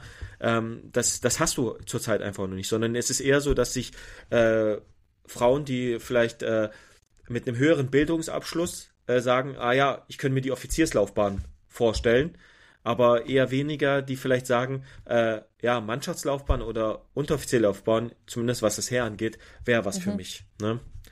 Ähm, Ja, also Ich weiß gar nicht, also wenn ich, ich habe jetzt mal drüber nachgedacht noch, wenn ich das mal vergleiche jetzt auch wieder mit äh, anderen äh, Berufssparten, ne, quasi jetzt sagen wir mal, nicht mehr Polizei jetzt, ne, sonst haben wir immer meistens Polizei gesprochen Mhm. oder so, aber jetzt Feuerwehr zum Beispiel, ne, mal rüber sprechen, Mhm. weil ja, da ist auch die Spanne von Frauen ganz wenig. Ne, Ja, ich glaub, so- das wird sogar schlimmer sein als bei uns, 3,7%, oder? So, Ja. so grob, so 3,7 Hätte ich jetzt auch eingeschätzt, ja, ja. Ne, so ganz, ganz wenig, ne? Und seit auch seit, so habe ich jetzt natürlich klar ein bisschen hier nur äh, nachgelesen, seit 2009 erst, ne? Also es ist schon, also ich weiß, ich weiß aber nicht, wie die Diskussionsgrundlage was, da seit ist. bei 2009 Feuerwehr. darf man erst Feuerwehrfrau werden, oder was? Erhebung aus dem Jahr. Nee, nee, Ach so, sorry. das ist die Erhebung Genau, die 2009. Erhebung. Sorry, Okay. sorry. Ja, ja, da habe Okay. ich falsch gesagt. Aber das Ding ist halt, ähm, das ist schon, das ist auch immens wenig. Ich weiß gar nicht, wie die Diskussion ist. Ich will auch kein neues Fass aufmachen oder so, weil wir, da können wir auch nicht so viel drüber sprechen, weil jetzt keiner da extrem voll im Fach ist. Aber ähm, einfach nur so, ähm, ähm, nochmal so, weiß ich nicht, also von dieser, von dieser Spanne halt, ne, so. Das Aber hört sich man- auch an, als ob ich probiere jetzt das zu drehen. Das, Aber ich kann mir Heer, auch- Warte, ja, Ja. aber warte, du, weil du das Heer wieder, du hast das Heer ja so extrem betont gerade. Ne? Deswegen meine ich halt, dass es, ähm, um das wieder vorsichtig auszudrücken, um nicht dargestellt zu werden, dass ich halt äh, jetzt irgendwas habe. Ähm, das Ding ist, mh, dass vielleicht auch manche Sparten halt einfach im Heer auch wirklich ähm, für den Mann gemacht ist. Ne? Also hört sich ganz krass und drüber jetzt an, aber in manchen Sachen vielleicht ist es einfach so, wie zum Beispiel in der Luftwaffe, in der Sanität und also was da nicht ist. Ne? Also äh, gibt's auch die Sparten natürlich, aber der Anteil ist da ja größer. Also vermute ich jetzt einfach natürlich. Ja, ist es- klar, ist es ne? ja auch, ja. Ist einfach, ne? Weil ich ja mit ganz vielen Leuten durch, natürlich Gesundheitsberuf, ganz viele von der Bundeswehr kenne, die meistens von der Luftwaffe kennen. Ne? Mhm. Und fast nur Offizierfrauen sehe. Also äh, fast nur auf der Bank liegen habe in dem Sinne, ne? Also zum Behandeln halt, ne?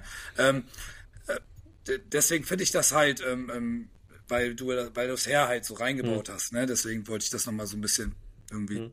Aber es ist ja auch so, dass man zum Beispiel sagt, Feldjäger haben auch äh, relativ gute äh, jetzt nenne ich es mal Quote, aber einfach nur Frauen, die äh, sich für die Feldjägerlaufbahn, weil es halt polizeiähnlich ist. Anscheinend ist das einfach Mhm. attraktiver für Frauen oder weiß nicht, der Appeal ist einfach für die mehr da. Aber jetzt, wo du sagst, ich kann mich aber auch nicht erinnern, dass die Feuerwehr im Speziellen wirklich mal gesagt hat, also ich kann mich halt nicht erinnern oder mal eine große Werbung gesehen hat, dass sie mehr Frauen haben will. Also Mhm. Ja, die Bundeswehr sagt das schon offensichtlich, also mit Ja, ihrer Werbung auch auf den Ja. Mhm. Bushaltestellen und so, das wird schon explizit äh, äh, ge schon gesagt, auch in der Werbung, dass wir äh, äh, mehr Frauen äh, in gewissen Positionen haben wollen. Von der Feuerwehr würde mir das jetzt nicht einfallen. Aber jetzt, wo du gesagt, wo du das überhaupt Feuerwehr gesagt hast, habe ich gedacht, also ich wüsste gar nicht, dass außerhalb von freiwilliger Feuerwehr jetzt, aber Berufsfeuerwehr könnte ich mir Genau, nicht mehr erinnern, dass ich eine so ja Feuerwehrfrau jemals viel. gesehen habe, ne? Also muss ich ehrlich sagen, irgendwo. Also es ist passt gar nicht in mein Bild, habe ich Ja. jetzt gar hätte ich mir gar nicht vorstellen können, Feuerwehrfrau, muss ich ehrlich sagen, weil ich das wahrscheinlich noch nie gesehen habe. Ich hatte mal eine Kameradin, die war in der freiwilligen Feuerwehr. Ja, oder THW aber jetzt, oder ich, so, ich ist sag ja mal ganz oft so, ne? Berufsfeuerwehr jetzt, ne? Ich sage jetzt mal Berufsfeuerwehr, würde ich mir so ein Bild von einer Frau würde mir jetzt gar nicht im Sinn kommen, muss ich ehrlich sagen, weil ich das Und, noch guck nicht mal, gesehen habe als da Werbung oder halt, so. ja, genau, aber das Ding ist, deswegen sage ich ja auch, habe ich immer schon gesagt, also es kann, man, man, wenn man wirklich auch mal ein bisschen Mindset-mäßig irgendwo mal guckt, man, jeder kann alles schaffen. Ne? Also du kannst halt als Frau Ja. jeden Beruf ausüben, auch äh, als Mann auch. Ne? Also Mhm. es gibt ja auch wahrscheinlich, äh, ähm, sagen wir mal, wenn wir in die Pflege gehen, ja, und wir sehen da einen Mann, dann sagt auch keiner, oh nein, ähm, da ist ein Mann jetzt in der Obwohl Pflege. bei Kindergärtnern sagt man das, glaube ich, schon manchmal. Ja, aber dann heißt es jetzt natürlich, dann, aber guck mal, wie viele Erzieher, ich habe ja Freunde, die Erzieher sind, wie viele Erzieher oder wie viel von Ja. der Bundeswehr, Gruppenführer, die kein Berufssoldat Ja. geworden sind, Erzieher geworden sind, Sozialpädagoge, Streetworker, was weiß ich, wie sie alle heißen. Ja, Ja, die Bundeswehr bietet es ja auch an den Fachschulen explizit an. Genau, ne? genau. Wäre ich auch fast geworden, wollte ich unbedingt erst hin in das Thema. Zu und auf Geld, jeden gell? Fall, na, auf, nein. ähm, aber auf jeden Fall sage ich halt, es ist eigentlich total Latte halt, egal ob es herrscht oder nicht. Ähm, jeder muss die Belastbarkeit, äh, man muss nichts runterschrauben vom System, definitiv nicht. Ähm, aber äh, hundertprozentig machbar in allen Sachen, egal was ist. Ne? Also, ey, ohne Scheiß, ey es gibt so viele, also ich will, ich will das auch nicht loben, dass Frauen so toll jetzt sind, ne? aber ich meine halt, dass ähm, wirklich die, ähm, dass jeder alles schaffen kann und das ist scheißegal, was du für ein Geschlecht bist. Also sorry, also total simpel. Okay. Zustimmung. Zustimmung.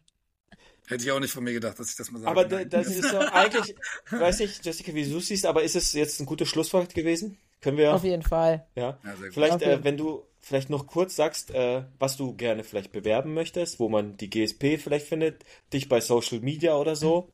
Äh, genau. Und dann würden wir vielleicht zum Ende kommen.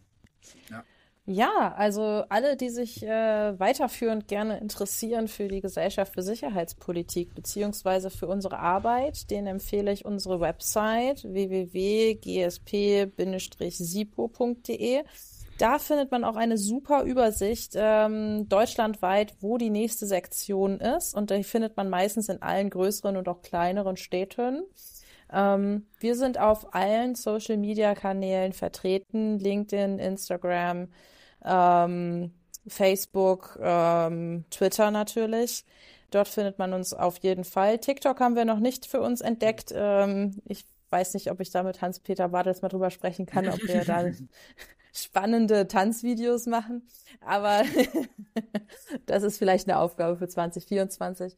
Ähm, für alle jungen Leute, wir sind äh, wahrscheinlich auch wieder bei der Munich Security Conference dabei ähm, für ein Side-Event, wer da auch unterwegs ist. Ansonsten auch junge Menschen, engagiert euch für Sicherheitspolitik. Ihr findet die junge GSP auf der Webseite der GSP, unserer Mutterorganisation.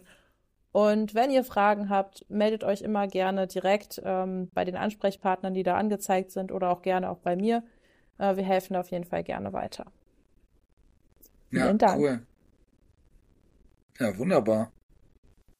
Sehr gut.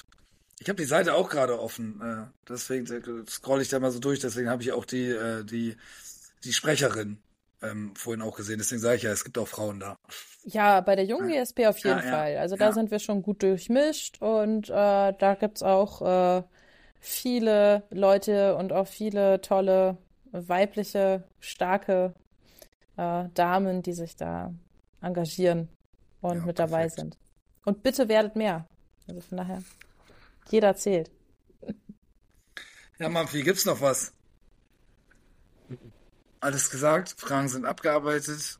Ähm, Ich finde es halt wieder so schön, dass wir gesagt haben, wir wollen heute nicht so lang machen. Es war ja, wieder. das habe ich die es ganze ist Zeit im wirklich so- Hinterkopf und Es jetzt ist ist so, es ist so perfekt. halb. Oh. zwei. Na gut, ja, aber. ist halt am Weihnachtsabend ganz gut. Das können die dann mit Ja, ihren Familien genau. schöne hören. Ja, Ne, genau. was ja kann man Schöneres ich hab haben? Auch, ich habe fast keine Kraftausdrücke benutzt, also es ist ein Familienpodcast diesmal. Ja, das stimmt, ja. Na, ja.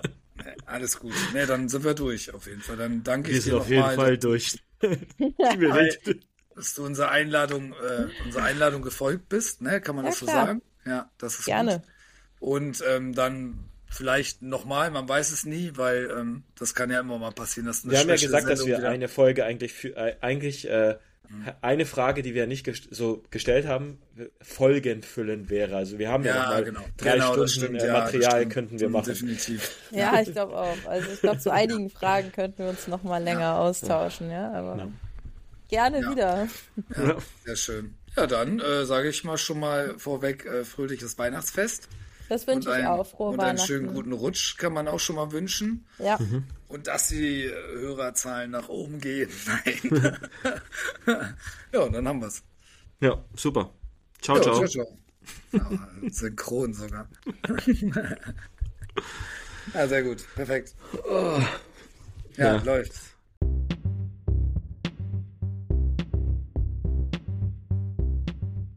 Das war ohne Gewehr der Bundi Talk mit Dampfi und Mampfi. Ihr findet uns bei Blue Sky unter ohne-gewehr.com. Vielen Dank an das Team im Hintergrund mit Redakteurin S, Business Brojan und Tommy Gunn. Herzlichen Dank auch an Paul für die hervorragende Sendungsvorbereitung und die redaktionelle Arbeit. Kontaktieren könnt ihr uns neben den Social Media Kanälen auch unter der E-Mail lono@ohne-gewehr.com. Solltet ihr Interesse an einem Gastauftritt haben, schreibt einfach eine E-Mail an redaktion@ohne-gewehr.com. Auch könnt ihr uns auf Sprachnachricht.ohne-gewehr.com eine Sprachnachricht zukommen lassen. Vielen lieben Dank fürs Zuhören und bis zum nächsten Mal. Ihr seid ein wundervolles Publikum. Macht es gut und ruhigen Dienst. Ohne Gewehr auf den Alter bin ich raus. Dampf hier an alle. Ich schalte ab. Ende.